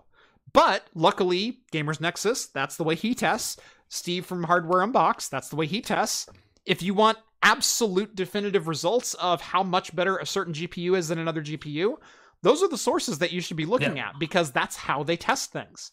That's not how I test things. I test things very differently. Are my results invalid? No, I use the same methodology they do when I'm testing. I use the same uh, high low scales that they do. I do the same three runs across three very repeatable tests that I've done thousands of times before. Uh, in, in games at multiple resolutions at multiple settings that like I, I control all my variables the same way they do are my results different yes because my variables are different Right. they're both valid though again sorry to all the hardware unbox fans and that got you gamers nexus fans and but yeah um yeah it's i don't know how we got there from you know nvidia calling a 4080 a 4080 uh, but but here we are. Um, but yeah. It, oh, we, yeah, we we kind of weaved through the woods We of uh, the- yeah, yeah. yeah of uh, you know oh you just got something for free, yeah, which I brought up. You guys didn't. That's funny. Uh, Steve, you were opening another beer, and then I've got a super chat to read. Oh, yeah, you- yeah, yeah. I'm gonna do. Uh, I'm actually gonna do the Black Hole Sun. Actually, Mm. that that that Ah, four four X double dry hop. It kind of satiated my thirst for hoppy beers, so I'm gonna go the exact opposite, and I'm gonna go with a uh, toasted coconut dark ale. So I will say the Anchorage gentleman. You, you said satiated your taste for for dry hopped ales. Um, Yes. This finished just as smooth and just as sweet, but not sickly sweet and not acidic and, and Mhm. everything else as it started. And it's like 15 degrees. Sorry. Seven and a half degrees warmer for you Celsius nuts. Uh, seven and a half degrees warmer than it was when I opened the can. It was still just as delicious as the first yeah. drink. No, this was my my first beer was absolutely delicious. Yeah. I, I really liked it, and it and the scores they have on Untappd totally justify this beer. Yeah, But it was 16 ounces, and I'm like, ah, I don't want to switch it up. Yep. Although, after taking my first sip, I don't know. This is um, it's kind of sour. I'm not expecting it to be sour. It's a little on the tart Really? side, which is weird for a dark ale. Kind of Yeah. makes me think something might have gone wrong here. Yeah. Um, Uh, Tech Geek sends over $25. Hmm. Evening Nerds made it home. I was told it was not a real first date if you don't blow your straw wrapper at her forehead, so I got that taken care of too. Excellent. Yeah. No, you gotta. You gotta impress the lady and show her that you're willing to defend her in a uh, in a diner brawl. So let her know what a good shot you are. Uh, it's always good advice. Um, let's see. Uh, Janos says I use a 1650 as a three monitor low power display. Uh, there's craft computing. There's something different. Test the GPUs on your used Xeon servers. I've thought about doing that, but at the same time, I knew all my used Xeon servers are also within 10% performance single threaded of each other anyway, whether it's a 2.5 gigahertz 2650 V2 or a 2699 V3. Like they're all within that 125 to 140 single threaded performance mark. It's not going to change much. And in fact, I did a video years ago, years ago, uh, like my seventh or eighth video ever on the channel when I said, Why do I use Xeons? Um, Because gaming at 1440p, graphically, it made no difference whether I was running an 8600K or a 2680 V3. It made no difference. no difference. Yeah.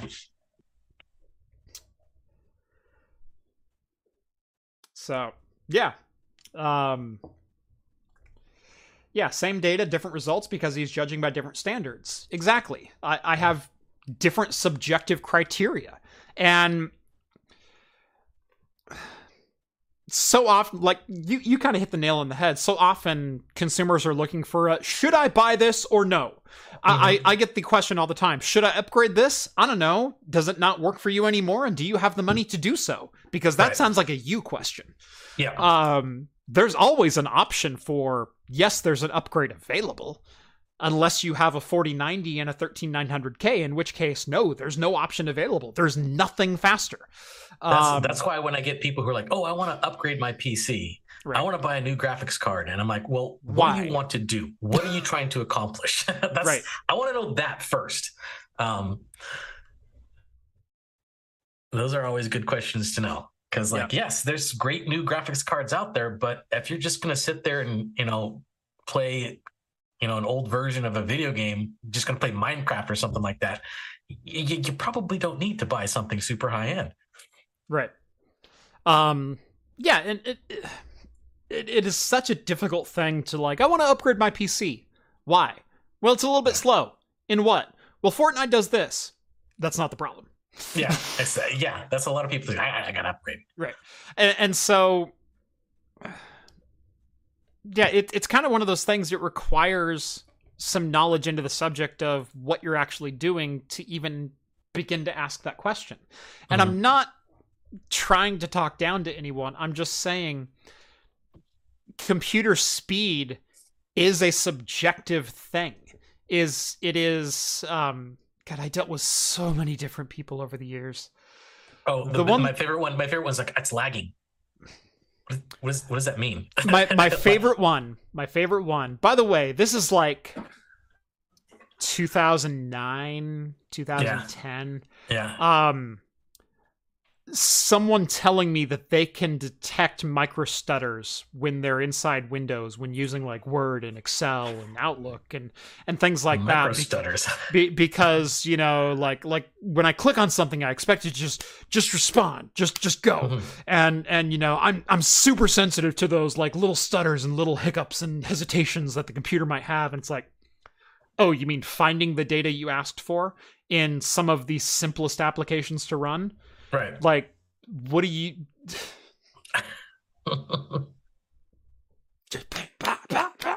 yeah. uh, I like. it. I like it. I guess it what industry are- he worked in i'm not gonna say the the the thing is, is like, oh, I can't. I can't stand it. My my computer's running so slow now. yeah When I first got it, it was so fast. Well, when they first got it, they were they had one browser with one tab.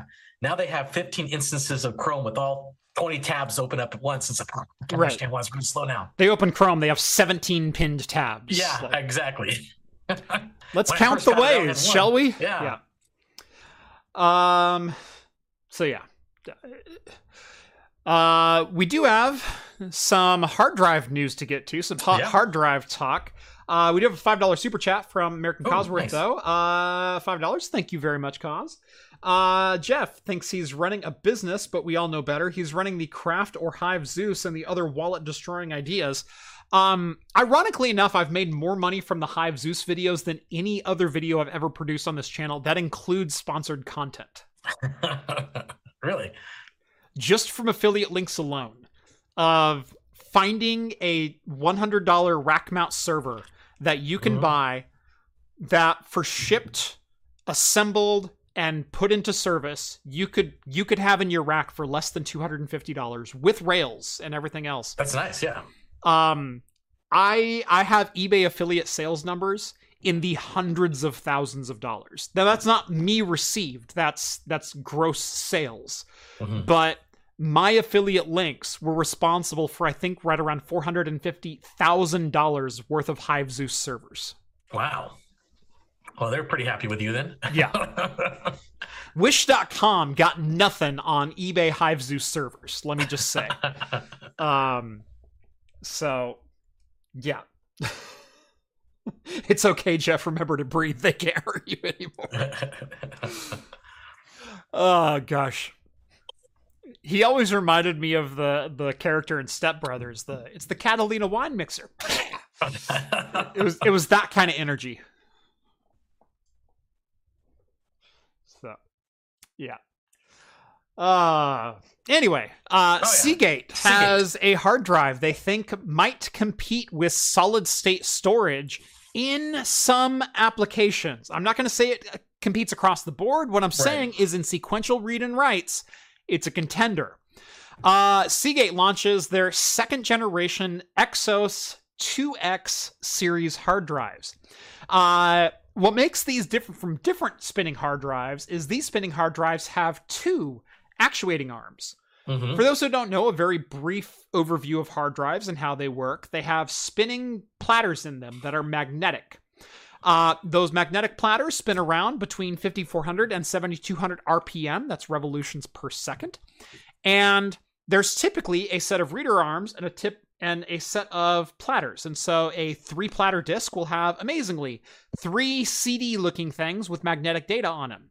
They will then have reader arms that will kind of intersect those and will scan along the surface, kind of like a record player, looking for the data that it needs. The problem is, it can only read or write from three points on those three spinning wheels at the same time. And those three reader arms are at the same XYZ coordinates as the disks are going around. So if it has to access, you know, X20 on one platter and X32 on another, it has to make multiple passes and multiple cycles to get both Before it those hits it, pieces yeah. of data. Now, what makes the X2 series of drives exciting is it has two reader arms that can cycle like like record players. Think of a record player but with two needles that that hit on the on the record. Uh yeah, you thought uh you know Nirvana played satanic summoning songs. You could play two songs at once on a record. play, play play play smells like Teen Spirit but with four needles. you can have a very good reverb going on. Well, there were plenty of needles in my son's room. Um, I don't know who I'm channeling there. uh, anyway, uh, these new drives have multiple reader arms, dual actuator arms on them, uh, and the same multiple uh, platters. And so, what they're able to do is, especially in sequential data reads and data writes, is if they're reading a whole bunch of, of bits in a row, they can do it just as fast as a solid state drive. Seagate's new 18 terabyte drives are rated at 554 megabytes per second read. That's fast. That is For an HDD, it's insanity. very fast. That is insanity. Cached hard drives. So drives with like, you know, 20 gigs of cat of flash cache storage on them Yep. that are that's that will tier their storage aren't that fast. Intel Optane accelerator drives, the 16 gigabyte M.2s and M-SATA Mhm. drives that you could add to systems and then link together with a solid state with a mechanical drive, were not that fast. This is kind of crazy. Um, so Seagate is releasing uh, four different models, uh, two 18 terabyte drives and two 16 terabyte drives. Uh, two of them based on SAS, so that is a 12 gigabit per second SAS link, and two SATA drives based on 6 gigabit per second. Um, and uh, slightly different actuator sizes. So as you can see, there's uh, there's some nine terabytes. Uh, there's two nine terabyte platters on the 18 terabyte drives, and two eight terabyte platters on the 16 terabyte drives. Uh, they are both helium filled drives, so it helps with uh, power efficiency and uh, lowering the overall, uh, or sorry, increasing the drive mean time between between failure because there's They also not as much there's not as much drag on the drive as it spins around. That's a real thing. Um, and uh, the the crazy thing is when you get to the idle wattage of these, because SSDs at idle are basically zero. The you basically keep the controller alive at like 0.1 Right. watts. Because you don't have any moving parts in there. Right. There's no moving parts. There's nothing to keep alive other than like, hey, don't turn your BIOS off because you Yeah. might need it. Um, but for years, hard drives have been in like the 15, you know, maybe 12 on some of the most efficient ones. Eight watts. Yeah, that's kind of crazy. Eight watts at idle. Especially with two actuating arms too. Right. It's it's absolutely nuts the power efficiency that they're getting out of these drives. And at peak, they're only drawing 13 watts. So they're drawing the same amount of power at full tilt as standard 7200 RPM drives are drawing at idle. And if you're talking data center, Yeah, if you're talking gonna say, large storage, there's a large storage NAS style drive. that's that you want. thousands of dollars a year in savings Mhm, in a mhm. single rack. Well, maybe not in a single rack, but in a data Mhm. center full of racks.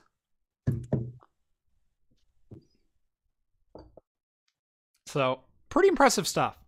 Yeah. Um, I have not yet seen these in action. I've been really anxious to. Um, Seagate started experimenting with these toward the end of my tenure when I was in systems administration, designing data centers and managing tech and things like that. Um, I did get to see some at a show once, but really didn't get any hands on time with them. And I think that was back in 2019. Yeah. Uh, and so I haven't really I, I, never got to see their first generation in action, but I was always kind of intrigued by them. Uh, I'm kind of curious to see if their claims hold up. You know, uh, is it just sequential, or is there? I'm sure there's there's benefits for read and write in both sequential and random I/O. Uh, but how much of an improvement does this make over random? Is it twice as efficient? Are there two drive controllers? Are there two, you know, two set like? How are they actually making these gains other than just being able to read two bits of data at the same time? Because you also have to figure in the controller side of things, you have to tell each actuator where to gather the data from. Then the actuators have to find it. Then it has to transmit it from the platter while it's still spinning around for the uh-huh. other actuator to still grab in the same location. Like, there's so many questions about the feasibility and the actual practice and performance of these. I want to kind of see them hands on. Yeah. Well, you have a Seagate contact? I do. Oh, there we go. Start buttering them up now. Send yeah. them some beers. Yeah. you know, that's one thing I've never done is send my PR contacts beer. There you go. That's probably a bad move on my part. You, you got you got to, well, okay. You got to find out what they like 1st mm-hmm. and then butter them up with that. Do they like bourbon? Do they like beer? What do they like? Right. right. Hookers? Who knows?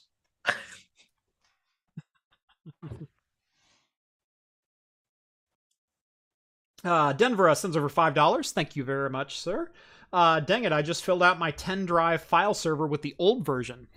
And the um, old version is actually quite affordable still. I mean, right. it's, it's not bad. It's still a good drive, and and yeah. for for a number of years, manufacturers have been installing uh, or shipping drives with helium. Um, mm-hmm. In fact, that's one of the main reasons I settled on HGST for most of my data center stuff here at home. Uh, was that even some of their six and eight terabyte drives were helium filled disks, which means the idle uh, workload of them is so much lower. And mm-hmm. the chance of failure for a spindle failure is also so much lower because there's so much less drag. There's there's so much more efficiency in the motor to be able to keep it spinning at 7200 RPM. The only problem is is the clicking noise it makes is higher pitched because of the helium. it's actually probably true. I've never know. recorded it, but it does travel faster through helium than it does through nitrogen. Yeah, so yeah, yeah. I'm sure helium drives are higher pitched than. Got to find that out now, huh? uh.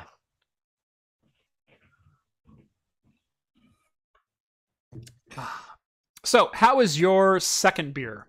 Your coconut uh, you know, stout. Okay, it's way way more disappointing than my first beer. Yeah. Uh, okay, that first beer was was well after the third rated pale on on Untappd. I would expect you're going to step down regardless of what can you. No, open. I no, I I definitely am. But even even so, because okay, it's a dark ale, so I expected it to be more malty and roasty, but I'm getting these weird sour notes to it. That's just kind of so you get like coconuts there, but it's it's kind of tart, like something went off. Like I've made stouts and porters in the past where something just they they were tasted excellent at first, but as they matured, they turned sour. This is what this tastes like. So I okay. think something yeah. went wrong with this batch because it tastes. It doesn't. It's not going to make me, you know, puke or anything like that. I don't think it went that kind of bad, but right. Um, it tastes like something went off on the thing. So it tastes like sour coconut, and it's not great. So I'm gonna try to chug it as fast as I can, and maybe I can go to my my reserve beer, which is Suicide Squid, which I've had before. And I know it's good. So.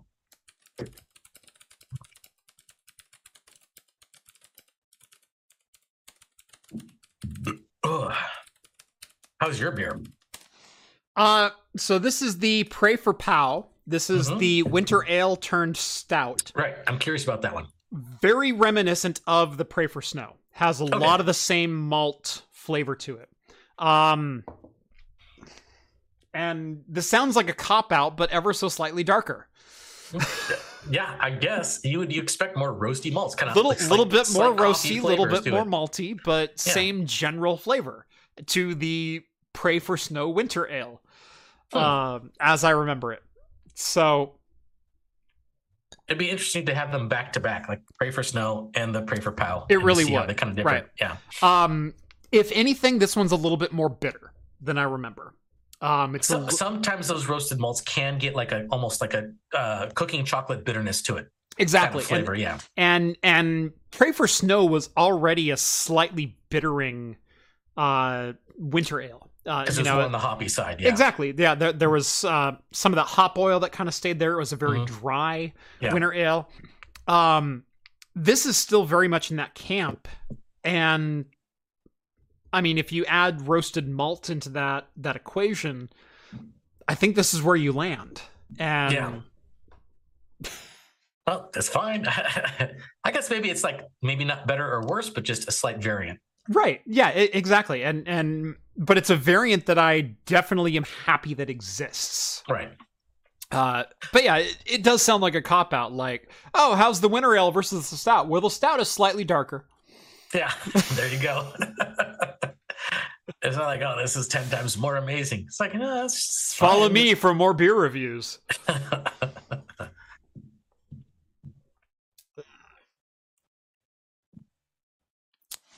All right. Uh, John added this next story, and you could probably guess why. And oh. Did I accidentally close that one? I think I did. uh, it's the Oh, one beer news we have. Oh, the one beer news. All right, I gotta switch my background then. Here we go. Okay, dude, don't don't waste don't waste your barrels on this. Oh, okay, Um, I'll go back to Star Trek. so so Coors Light, you know the the the king of cool, and the you know we have the color changing mountains, so you know when your beer is cold enough to drink. Oh, Because, yes, that's right. That- Because when that you're drunk marketing- enough that you lose the sensation of touch and heat variance. Uh, you need to know if your beer is cold enough to drink. Uh, apparently, Yeah. they now have a nail polish that changes What? color when your beer is cold enough to drink.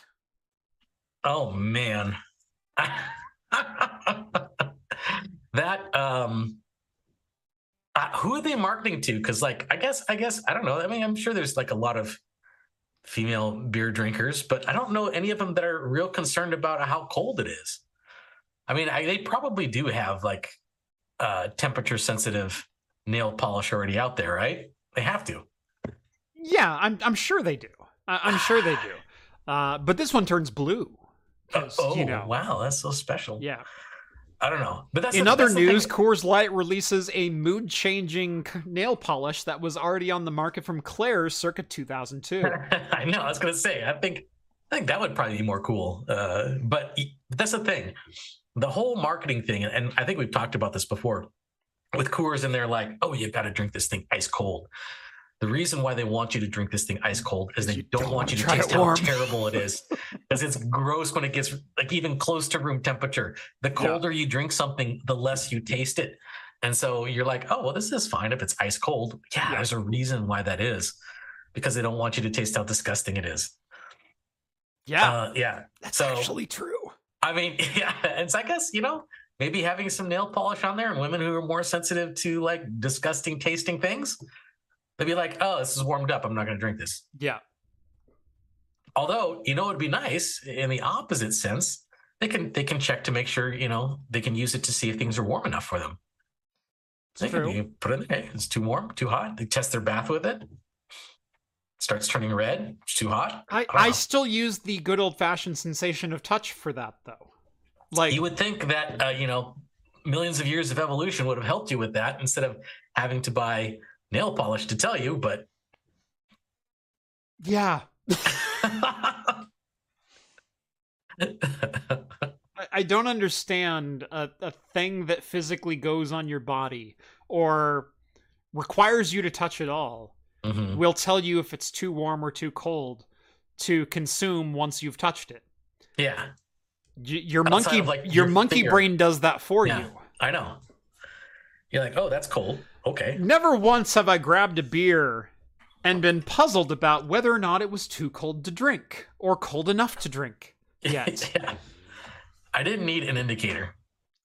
I mean, obviously, this is a novelty thing. This wait, wait, hold on. Is the dragon blue? Hold on.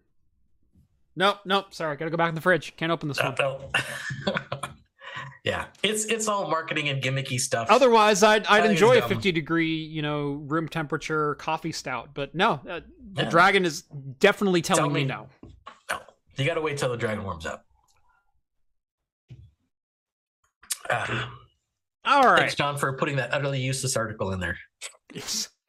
Video game movie adaptations. Yes, Usually a death nail. yes, And- usually a death nail, and I, and I think this is what um, we're they're gonna they're gonna throw everything at the wall, And this see goes back to. E.T.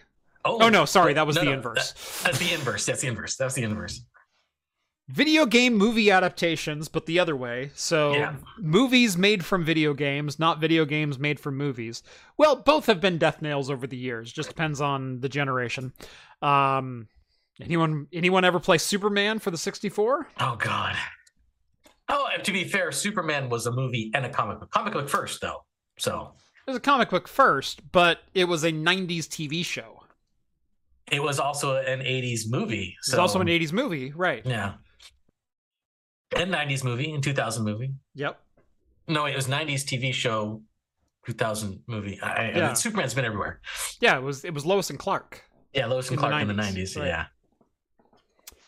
anyway uh whenever you you start crossbreeding movies and Mhm. video games one of the two or sometimes both usually die um but netflix is kind of all in on this idea as of late and they're not alone in this with hbo coming out with the last of us and amazon not too far behind on a fallout live action series Yeah. uh, Netflix is producing no less than 15 video game, movie, or TV series adaptations, Yes. including League of Legends, Cuphead, Cyberpunk Edgerunners, uh, and more. Well, those are the ones that are already out. Right. So they have they have the, the and, and actually Arcane was uh, which was the League of Legends spinoff, which if you ever watch is good, but it doesn't really have too much to do with League of Legends as a video game itself. Just Right. like kind of the world that was developed Right. around it.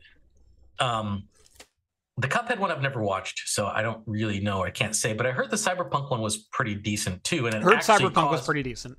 I, it, it caused a spike in the sale because Cyberpunk, because of all of its issues and stuff like that when it first got released, when this came out and it had some modicum of success, actually boosted the sale of the game.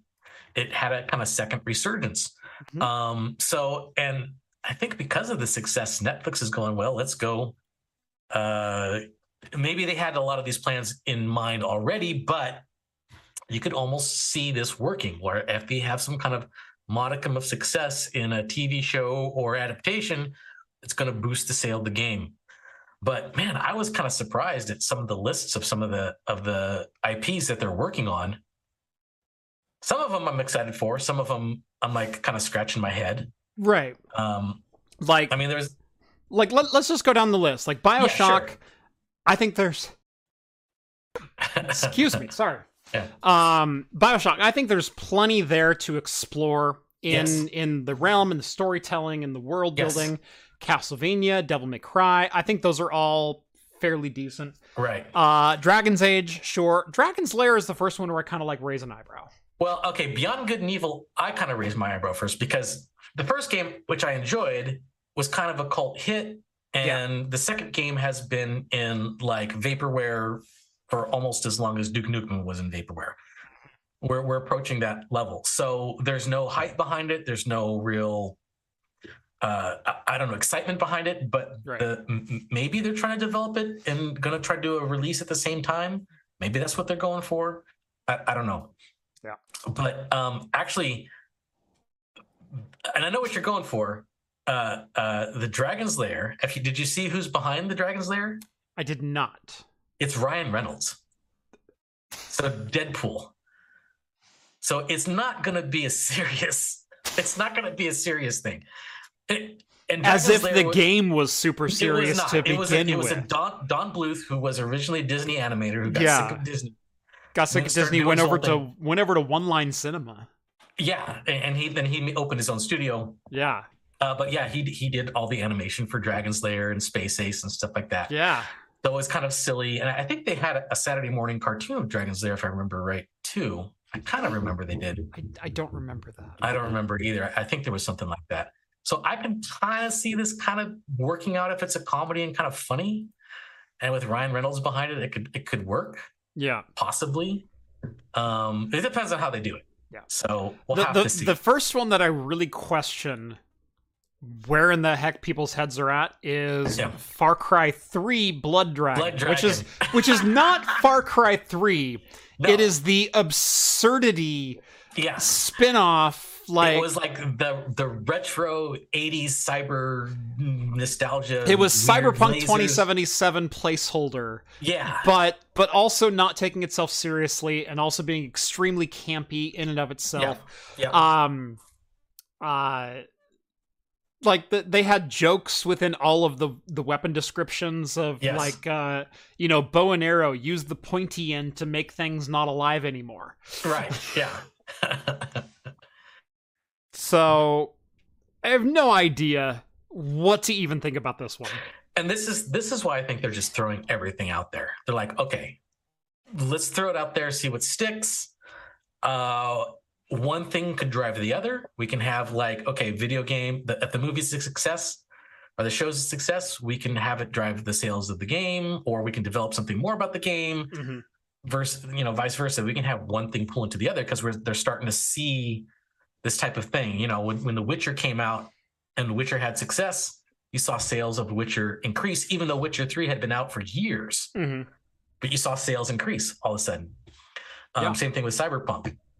So they're thinking okay let's do these adaptations. But you're right like far cry 3 no one's played that. I mean it's it's a one-time game. Far cry 3 was decent enough but you're talking about a fine. niche like sub-release of yes of it a is AAA standalone, game though it's not like you have to own the original far cry right blood dragon is a buy it. standalone game but it, it was supposed to be a parody of like an 80s Mhm. cyberpunk action thriller. Yeah, exactly. Yeah, it was like it was like a B-rated movie turned into a video game. Yeah, which funny. which I kind of dig. yeah, no, I, But I, I, don't know It. about the B about the B video game being turned into like a AAA movie or series. Like Well, it's okay. It's supposed to be an animated series, so let's put that out there. It's not live action. It's going to be animated. I don't even care what it is. it could be fun. I don't know. I'm gonna I'm gonna reserve judgment because I can see uh, any of these things done right being good. Now, Um, I have some serious trouble with the next couple. okay. So we've got Gears of War on here. Obviously, phenomenal first party game by Microsoft. Um, uh, Gears of War 1 through 4. Amazing games, amazing cinematics, phenomenal gameplay. Right. Um, Horizon Zero Dawn, much the same compliments to Horizon Zero Dawn and Horizon uh, New West. Um, and then we can even go down here a little bit further, and I'll put Tomb Raider in that same mix of games, like right. Of like had successful movie or Right. movies and stuff like that and already. specifically of first party developer studio um games but the problem with all of these games is they're all movies already Some of them are, yes. they're all feature length films with bouts of gameplay within them Yeah. uh especially tomb raider Yeah. and her and Horizon's not far behind as far as its exposition and and things that it takes you out of gameplay to expose and expand upon.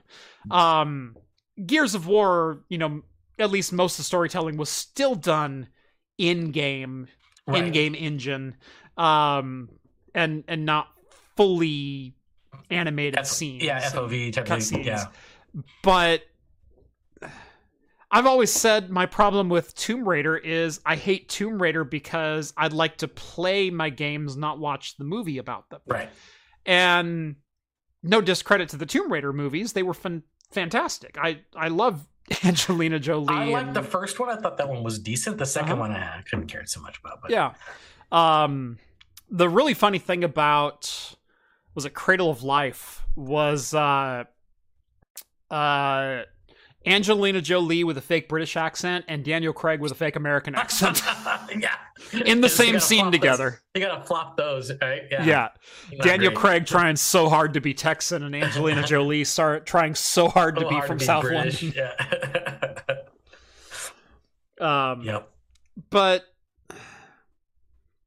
yeah I, I i already feel like i've seen all of the relevant content because especially the latest tomb raider games the the Mhm. shadow of the tomb raider those stuff they're very little gameplay and 100% exposition Oh and yeah, they're all they're all story, and you're watching. And, it's that's, it's that's why I it's it's press x to mourn but in this full is- game form This is the problem. I mean, I I'm, I'm gonna probably watch The Last of Us that HBO. i Max hate button out. mash thrillers i hate button mash thrillers but I, I I I didn't like playing Last of Us. I Mhm. liked the storyline. About halfway Yeah. through the game, I stopped playing. I'm like, this is I hate the gameplay. I'm not having fun with the gameplay. I'm invested in the storyline. I thought that was great, but uh I just ended up stopped playing and just found a YouTube walkthrough and ended up watching the rest of it. Yeah. Because it was just Yeah, my, my problem is is every two minutes if it says press X to do this one action to progress the story, and it takes you into a cutscene in which you perform that action, and then you walk to the next press X Right. action. yeah. You're not playing a game; you're watching a movie with Right. with like press X to continue buttons on it. Which you know I'm okay with if the parts in between are fun, Right. but if the parts in between are not fun, the Which Grand Theft to- Auto does a phenomenal job at. Oh, yeah, where no, where even great. even their sequences of like shoot this particular thing right now to progress the cutscene are fine because Yeah. you've got like seven minutes of unbridled like mayhem happening around you Yes. where you don't know what's going on. You're Oh yeah, no, I mean some of the like one of my fondest memories of of just like having this crazy moment of how games could be so great and Mhm. fun was at a, at a LAN party, uh, and we were playing Battlefield uh, 1942 had just is brand new. Mhm. And we're playing around, and I'm driving this jeep, and someone's coming after me with this with this airplane, and is like coming over here shooting at me, and I'm like trying to steer out of this bullet. And it comes and it crashes into a, you know, and it crashes over me, and I'm like, oh god, I made that through, I just made it, and it's like that was exciting. Yeah. It wasn't scripted. Yeah. It just happened in the game, Mhm. and it was so much fun, and it got my blood pumping. I'm like, this is amazing. Yeah, it, uh, I, I'm one of those people that as soon as you go to a non-playable moment, as soon Right. as you transition into a cutscene, you've lost me. You've lost me watching a movie. entirely. Yeah. I'm watching a movie now, Yeah. and the reason I play games is to occupy my brain with with something that I can interact Mhm. with, and I don't like interacting with things that make me stop interacting for five minutes at a time to advance the story. I'd rather the story advance through gameplay. Right. Um, I mean, the some of the original Final Fantasies. You know, you go back to the 16-bit era with Final Fantasy IV and Final Fantasy VI. There's not a lot to actually do in those No. games. You're walking an icon across a world map Well- through random encounters. The- But the- every the- random encounter I play, I feel like I'm contributing to the story. And every time story exposition happens, I feel like I'm still somehow involved. Well, the root of Final Fantasy and what made it fun wasn't necessarily the story. It was the strategy that you had when you were fighting Mhm. the monsters, because you encounter different monsters and you had to have a strategy. Yeah. You use magic. You've got to find out what their weaknesses. There's fun in that itself, Mhm. and then the story on top of it was just icing on the cake, right? Right. So that's what that's what I meant. It was like, okay, it's fine to have a story in between, as long as the gameplay is fun as well. But I mean, some of the opening scenes of Tomb Raider, you know, Shadows of the Tomb Raider is press X to buckle your No, seatbelt in a yeah, crashing I know, plane. I know, I know, I know. That's that's just dumb. That's just dumb stuff. Just I mean, play the cutscene and let me know when to take over again. I don't need to. Click, click, If click, I, if I don't press X, is she gonna die? Probably That's what I not. kinda- I would like to see what would happen if I just like had hands off for those type of scenes and like do nothing. Right. I think there's just some kind of death scene that would actually be kind of fun to watch. You'd just be like, what was that? That famous uh uh it was a Spider-Man game where he's like going, I think it was a PS2 game or something like that. I can't remember which Spider-Man one it was, where he like comes into a, a building that's on fire, and there's some like lady strapped to some kind of uh, bomb, and everything's on fire. And then Spider-Man leaps, and then he like fails a cutscene, and he like just claps right onto the onto the ground. And the lady's like, "I'm gonna die," and the whole thing just blows up. yeah. Um, like even if, if That- you that if you take let's let's take a couple of well-known battles. Right. Um, I know, I know, I know that a game like, um, gosh, uh, what was the Star Wars Star Killer, um, Jedi? Ba, ba, ba, ba, ba. Well, you got tons of Jedi Jedi Knights. Or, No, no, uh, no. Um, The most recent one, no, not the most recent one. Not not uh, like the Force Awakens. not Force Awakens, the video game. The uh, the video game where Darth Darth Vader has a secret apprentice. What is that? Yeah, that's that's uh, Oh, that's For- Force Awakens. Yeah, Force Awakens. Excuse me. That's okay. Force Awakens. Yeah. Yeah, yeah, Force Awakens. Um, couple of pretty decent games. My problem is every single boss fight was a was reduced to Dance Dance Revolution. Yeah. And what I mean by that is press this combination of buttons in this order at this time. Force Unleashed. Force Unleashed. Force Oh, Force was the, Unleashed. Yeah, Force, yeah, sorry, sorry, not Force, Force Unleashed. Force Unleashed. Yeah, Yeah. Force Unleashed. Yeah. Um. So yeah, Sorry, thank you. Yeah, Force uh, Unleashed. They're right. Yeah. Uh yeah, Force Unleashed. Uh you go through the entire game, you're you're Darth Vader, you're pinning people to the to the ceiling Yeah. and cutting them in half and everything else. But then you get to an ATST fight. And you attack the ATST until it gets down to Mhm. one quarter health. And then it goes X, X, X, X, X, X, X, and then you press Yeah. X. And he does a prescripted move. And then Yeah. midway through the prescripted move, it goes Y, Y, Y, and you press Y, and he goes to the next prescripted move. And if you miss Y, then it then he the ATST knocks you down to the ground and he regains a third of his health and you have to knock him back down to a quarter so you can start the same cinematic A ret with Elder Scrolls, Hold on, right? we we may have dropped out. Hold on Did we? For a second. Do we? Yeah, Oh, are we back? we dropped out for a Someone sec. Yeah, F. yeah, yeah. Someone said F. Okay, we're back. Okay. Don't know so what like that I was saying, there, there was like okay, so you, you had Rhett who's who's playing a boss that took him forever to try to figure out how to beat.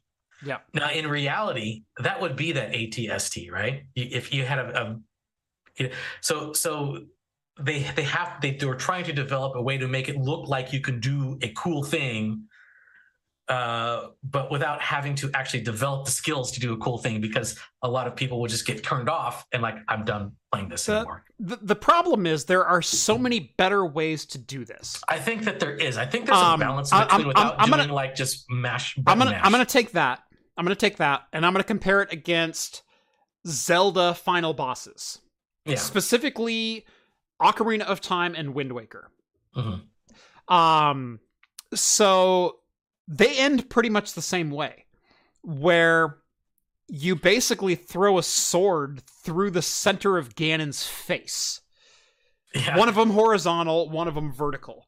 Yeah. Um but it's all within the abilities that you developed as a character because with Ganon in the final fight, especially in Wind Waker, one of the very first things you learn in sword co- in sword combat Mm-hmm. was was rolling away to parry to to Yeah. either attack the backside or do a jump slash from the back. Mhm.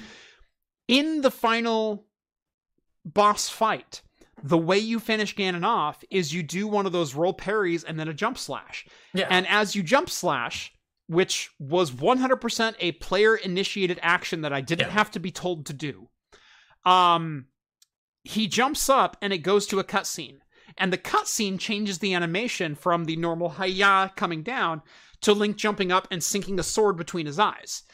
And I'm totally okay with that style of gameplay because, because you still felt you initiated that move. that action was 100% natural in the progression of my skills as a player versus I never learned how to hover in midair and then slash the center of an ATST while avoiding Yeah. cannon fire and then jumping up and cutting open the ram Right. and ripping it open with your right hand.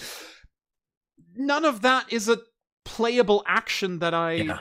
went on. Now, there are tons of other actions in the Force style that you could do that if I initiated said action, which in role playing games would make it akin to a boss with a weakness, hint, hint, uh, that if I performed that particular move after a certain set of hit points had had eclipsed, that I would perform a certain action in a cutscene, but I would still feel like I was initiating that action. Yeah. When all you do is XXX, I feel like, why am I even here?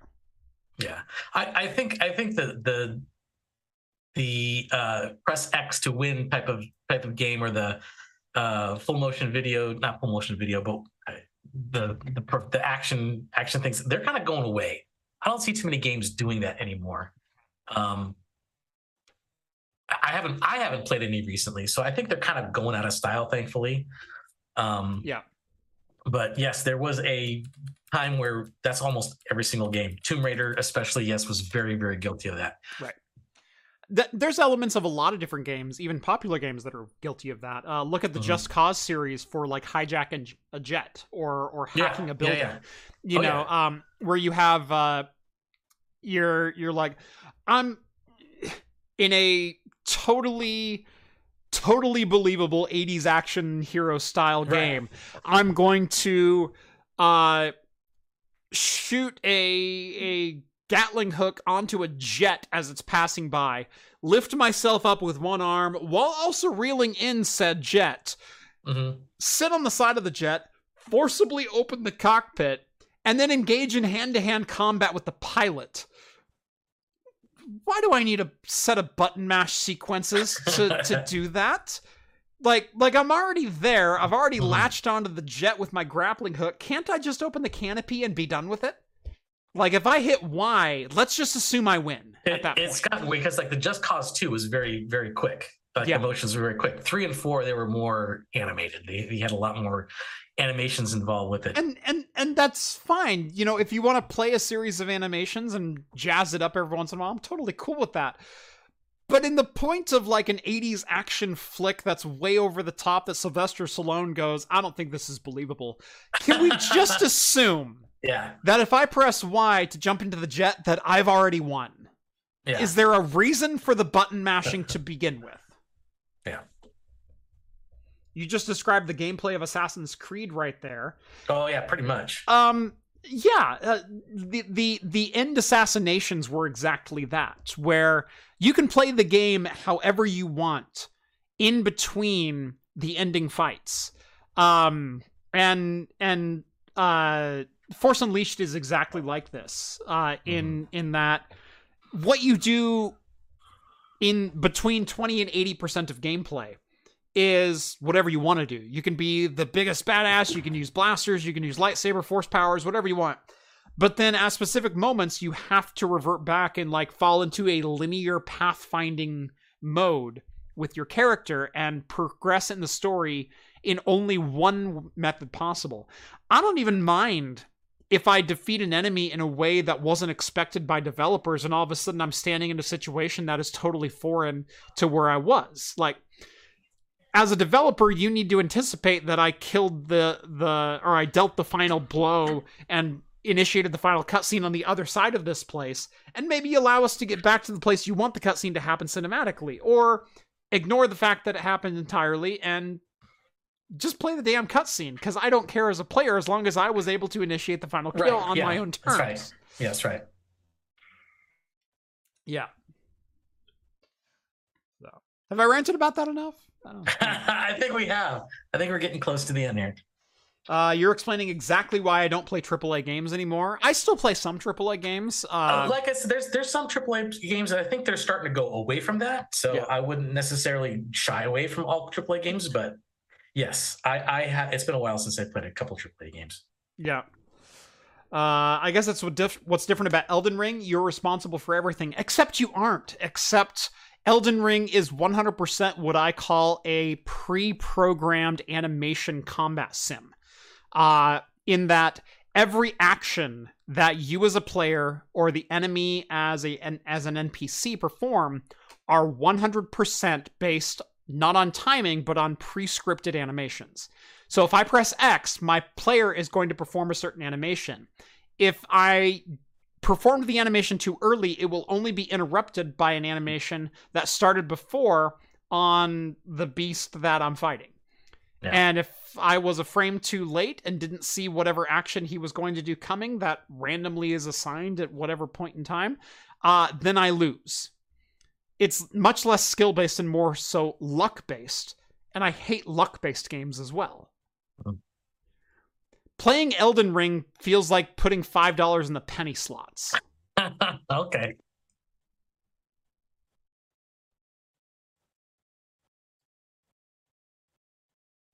I said it. I said There what I go. said. There you go.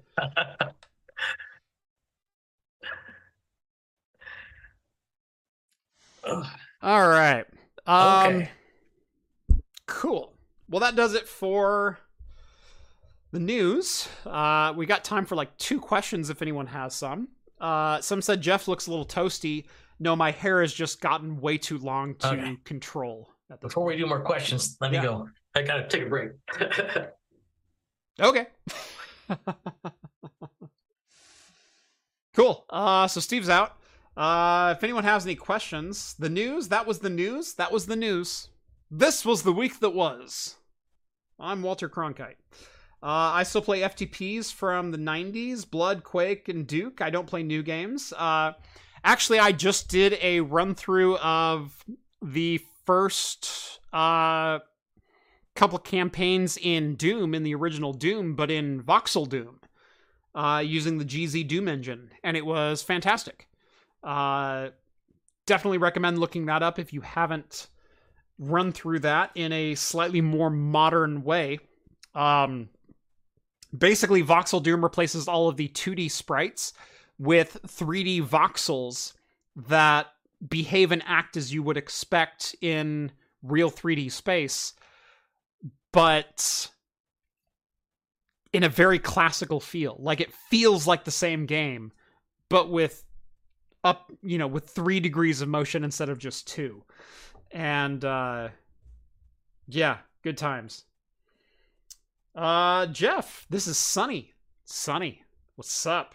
Uh why do you think the Beavers will beat the Ducks in two weeks? Prob probably because the Beavers are one of the scariest, quietest teams of the season, of the college football season. Um, by the way, I see you, Salty. Uh, they have been so scary good against some some honestly very good competition. Uh especially in the second half of the season. Like the Beavers are always good in the second half of the season, but they started three and one, and not a lot of people remember that. Uh, so uh, yeah. Uh, will the Beavers win? I don't know, but I think it's going to be a very competitive game. Um, the Washington game, I don't think necessarily surprised me. Um, because while our offense had been on absolute fire, our defense had been giving up yards all year and giving up long drives. And Washington's a team that can finish long drives. Where if you look at UCLA, they got yards in chunks and and they were about the explosion play. We limited the explosion play, and when push come to shove, it was like playing a half court offense in basketball, where you know in the playoffs, teams that are reliant on the three point shot get shut down. Um, that's why the Blazers lose every year. we're still Yep. talking Portland area sports.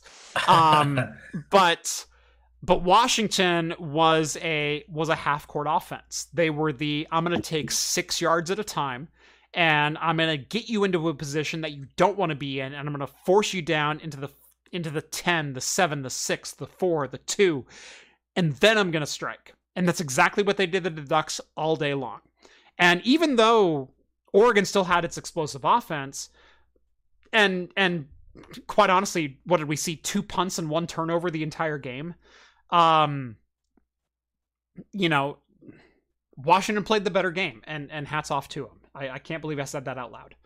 Uh, by the way, uh, Concierge Schelt is a very good old friend of mine, so uh, of course I'm going to take a second to answer his question. Um, are they? So go- say we got is Oregon State going to beat the Ducks? I don't know, but I will say Oregon. State very much like Washington, is very much what I would consider to be driving a half court offense. And it's very much within the Jonathan Smith system to do something like that. I mean, look what he did when he was when he was at the helm of that program and is at the helm again. So um yeah.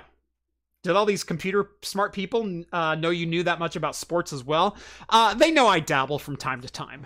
So what was great is I also got to dabble at uh, PDX LAN this last week. Uh, we started talking Washington versus Oregon football and you know, like going back 20 and Oh, 30 gosh, years yeah. into the rivalry and, and discussing it. And, you know, most most tech people gloss over when you talk football. And I'm like, no, I had it streaming on half of my tr- my ultra wide monitor. Like I had the game over here and Tiny Tina's Wonderlands on the other panel. Like, it's like, no, I'm watching the game while I'm playing. Uh, Googly Gamer says, I just want to say great job on your YouTube career and I enjoy your videos. Thank you very much. I do very much appreciate that. Uh, let's see. Love you, man. Right back at you, my good friend. Uh, when are we doing the the Smug A Hole Club? Uh, I, I think we should have a meeting sometime this week or maybe next week. Like, The Smug A-hole club. uh, the the the Smug A Hole Club of those who are self employed and don't care anymore.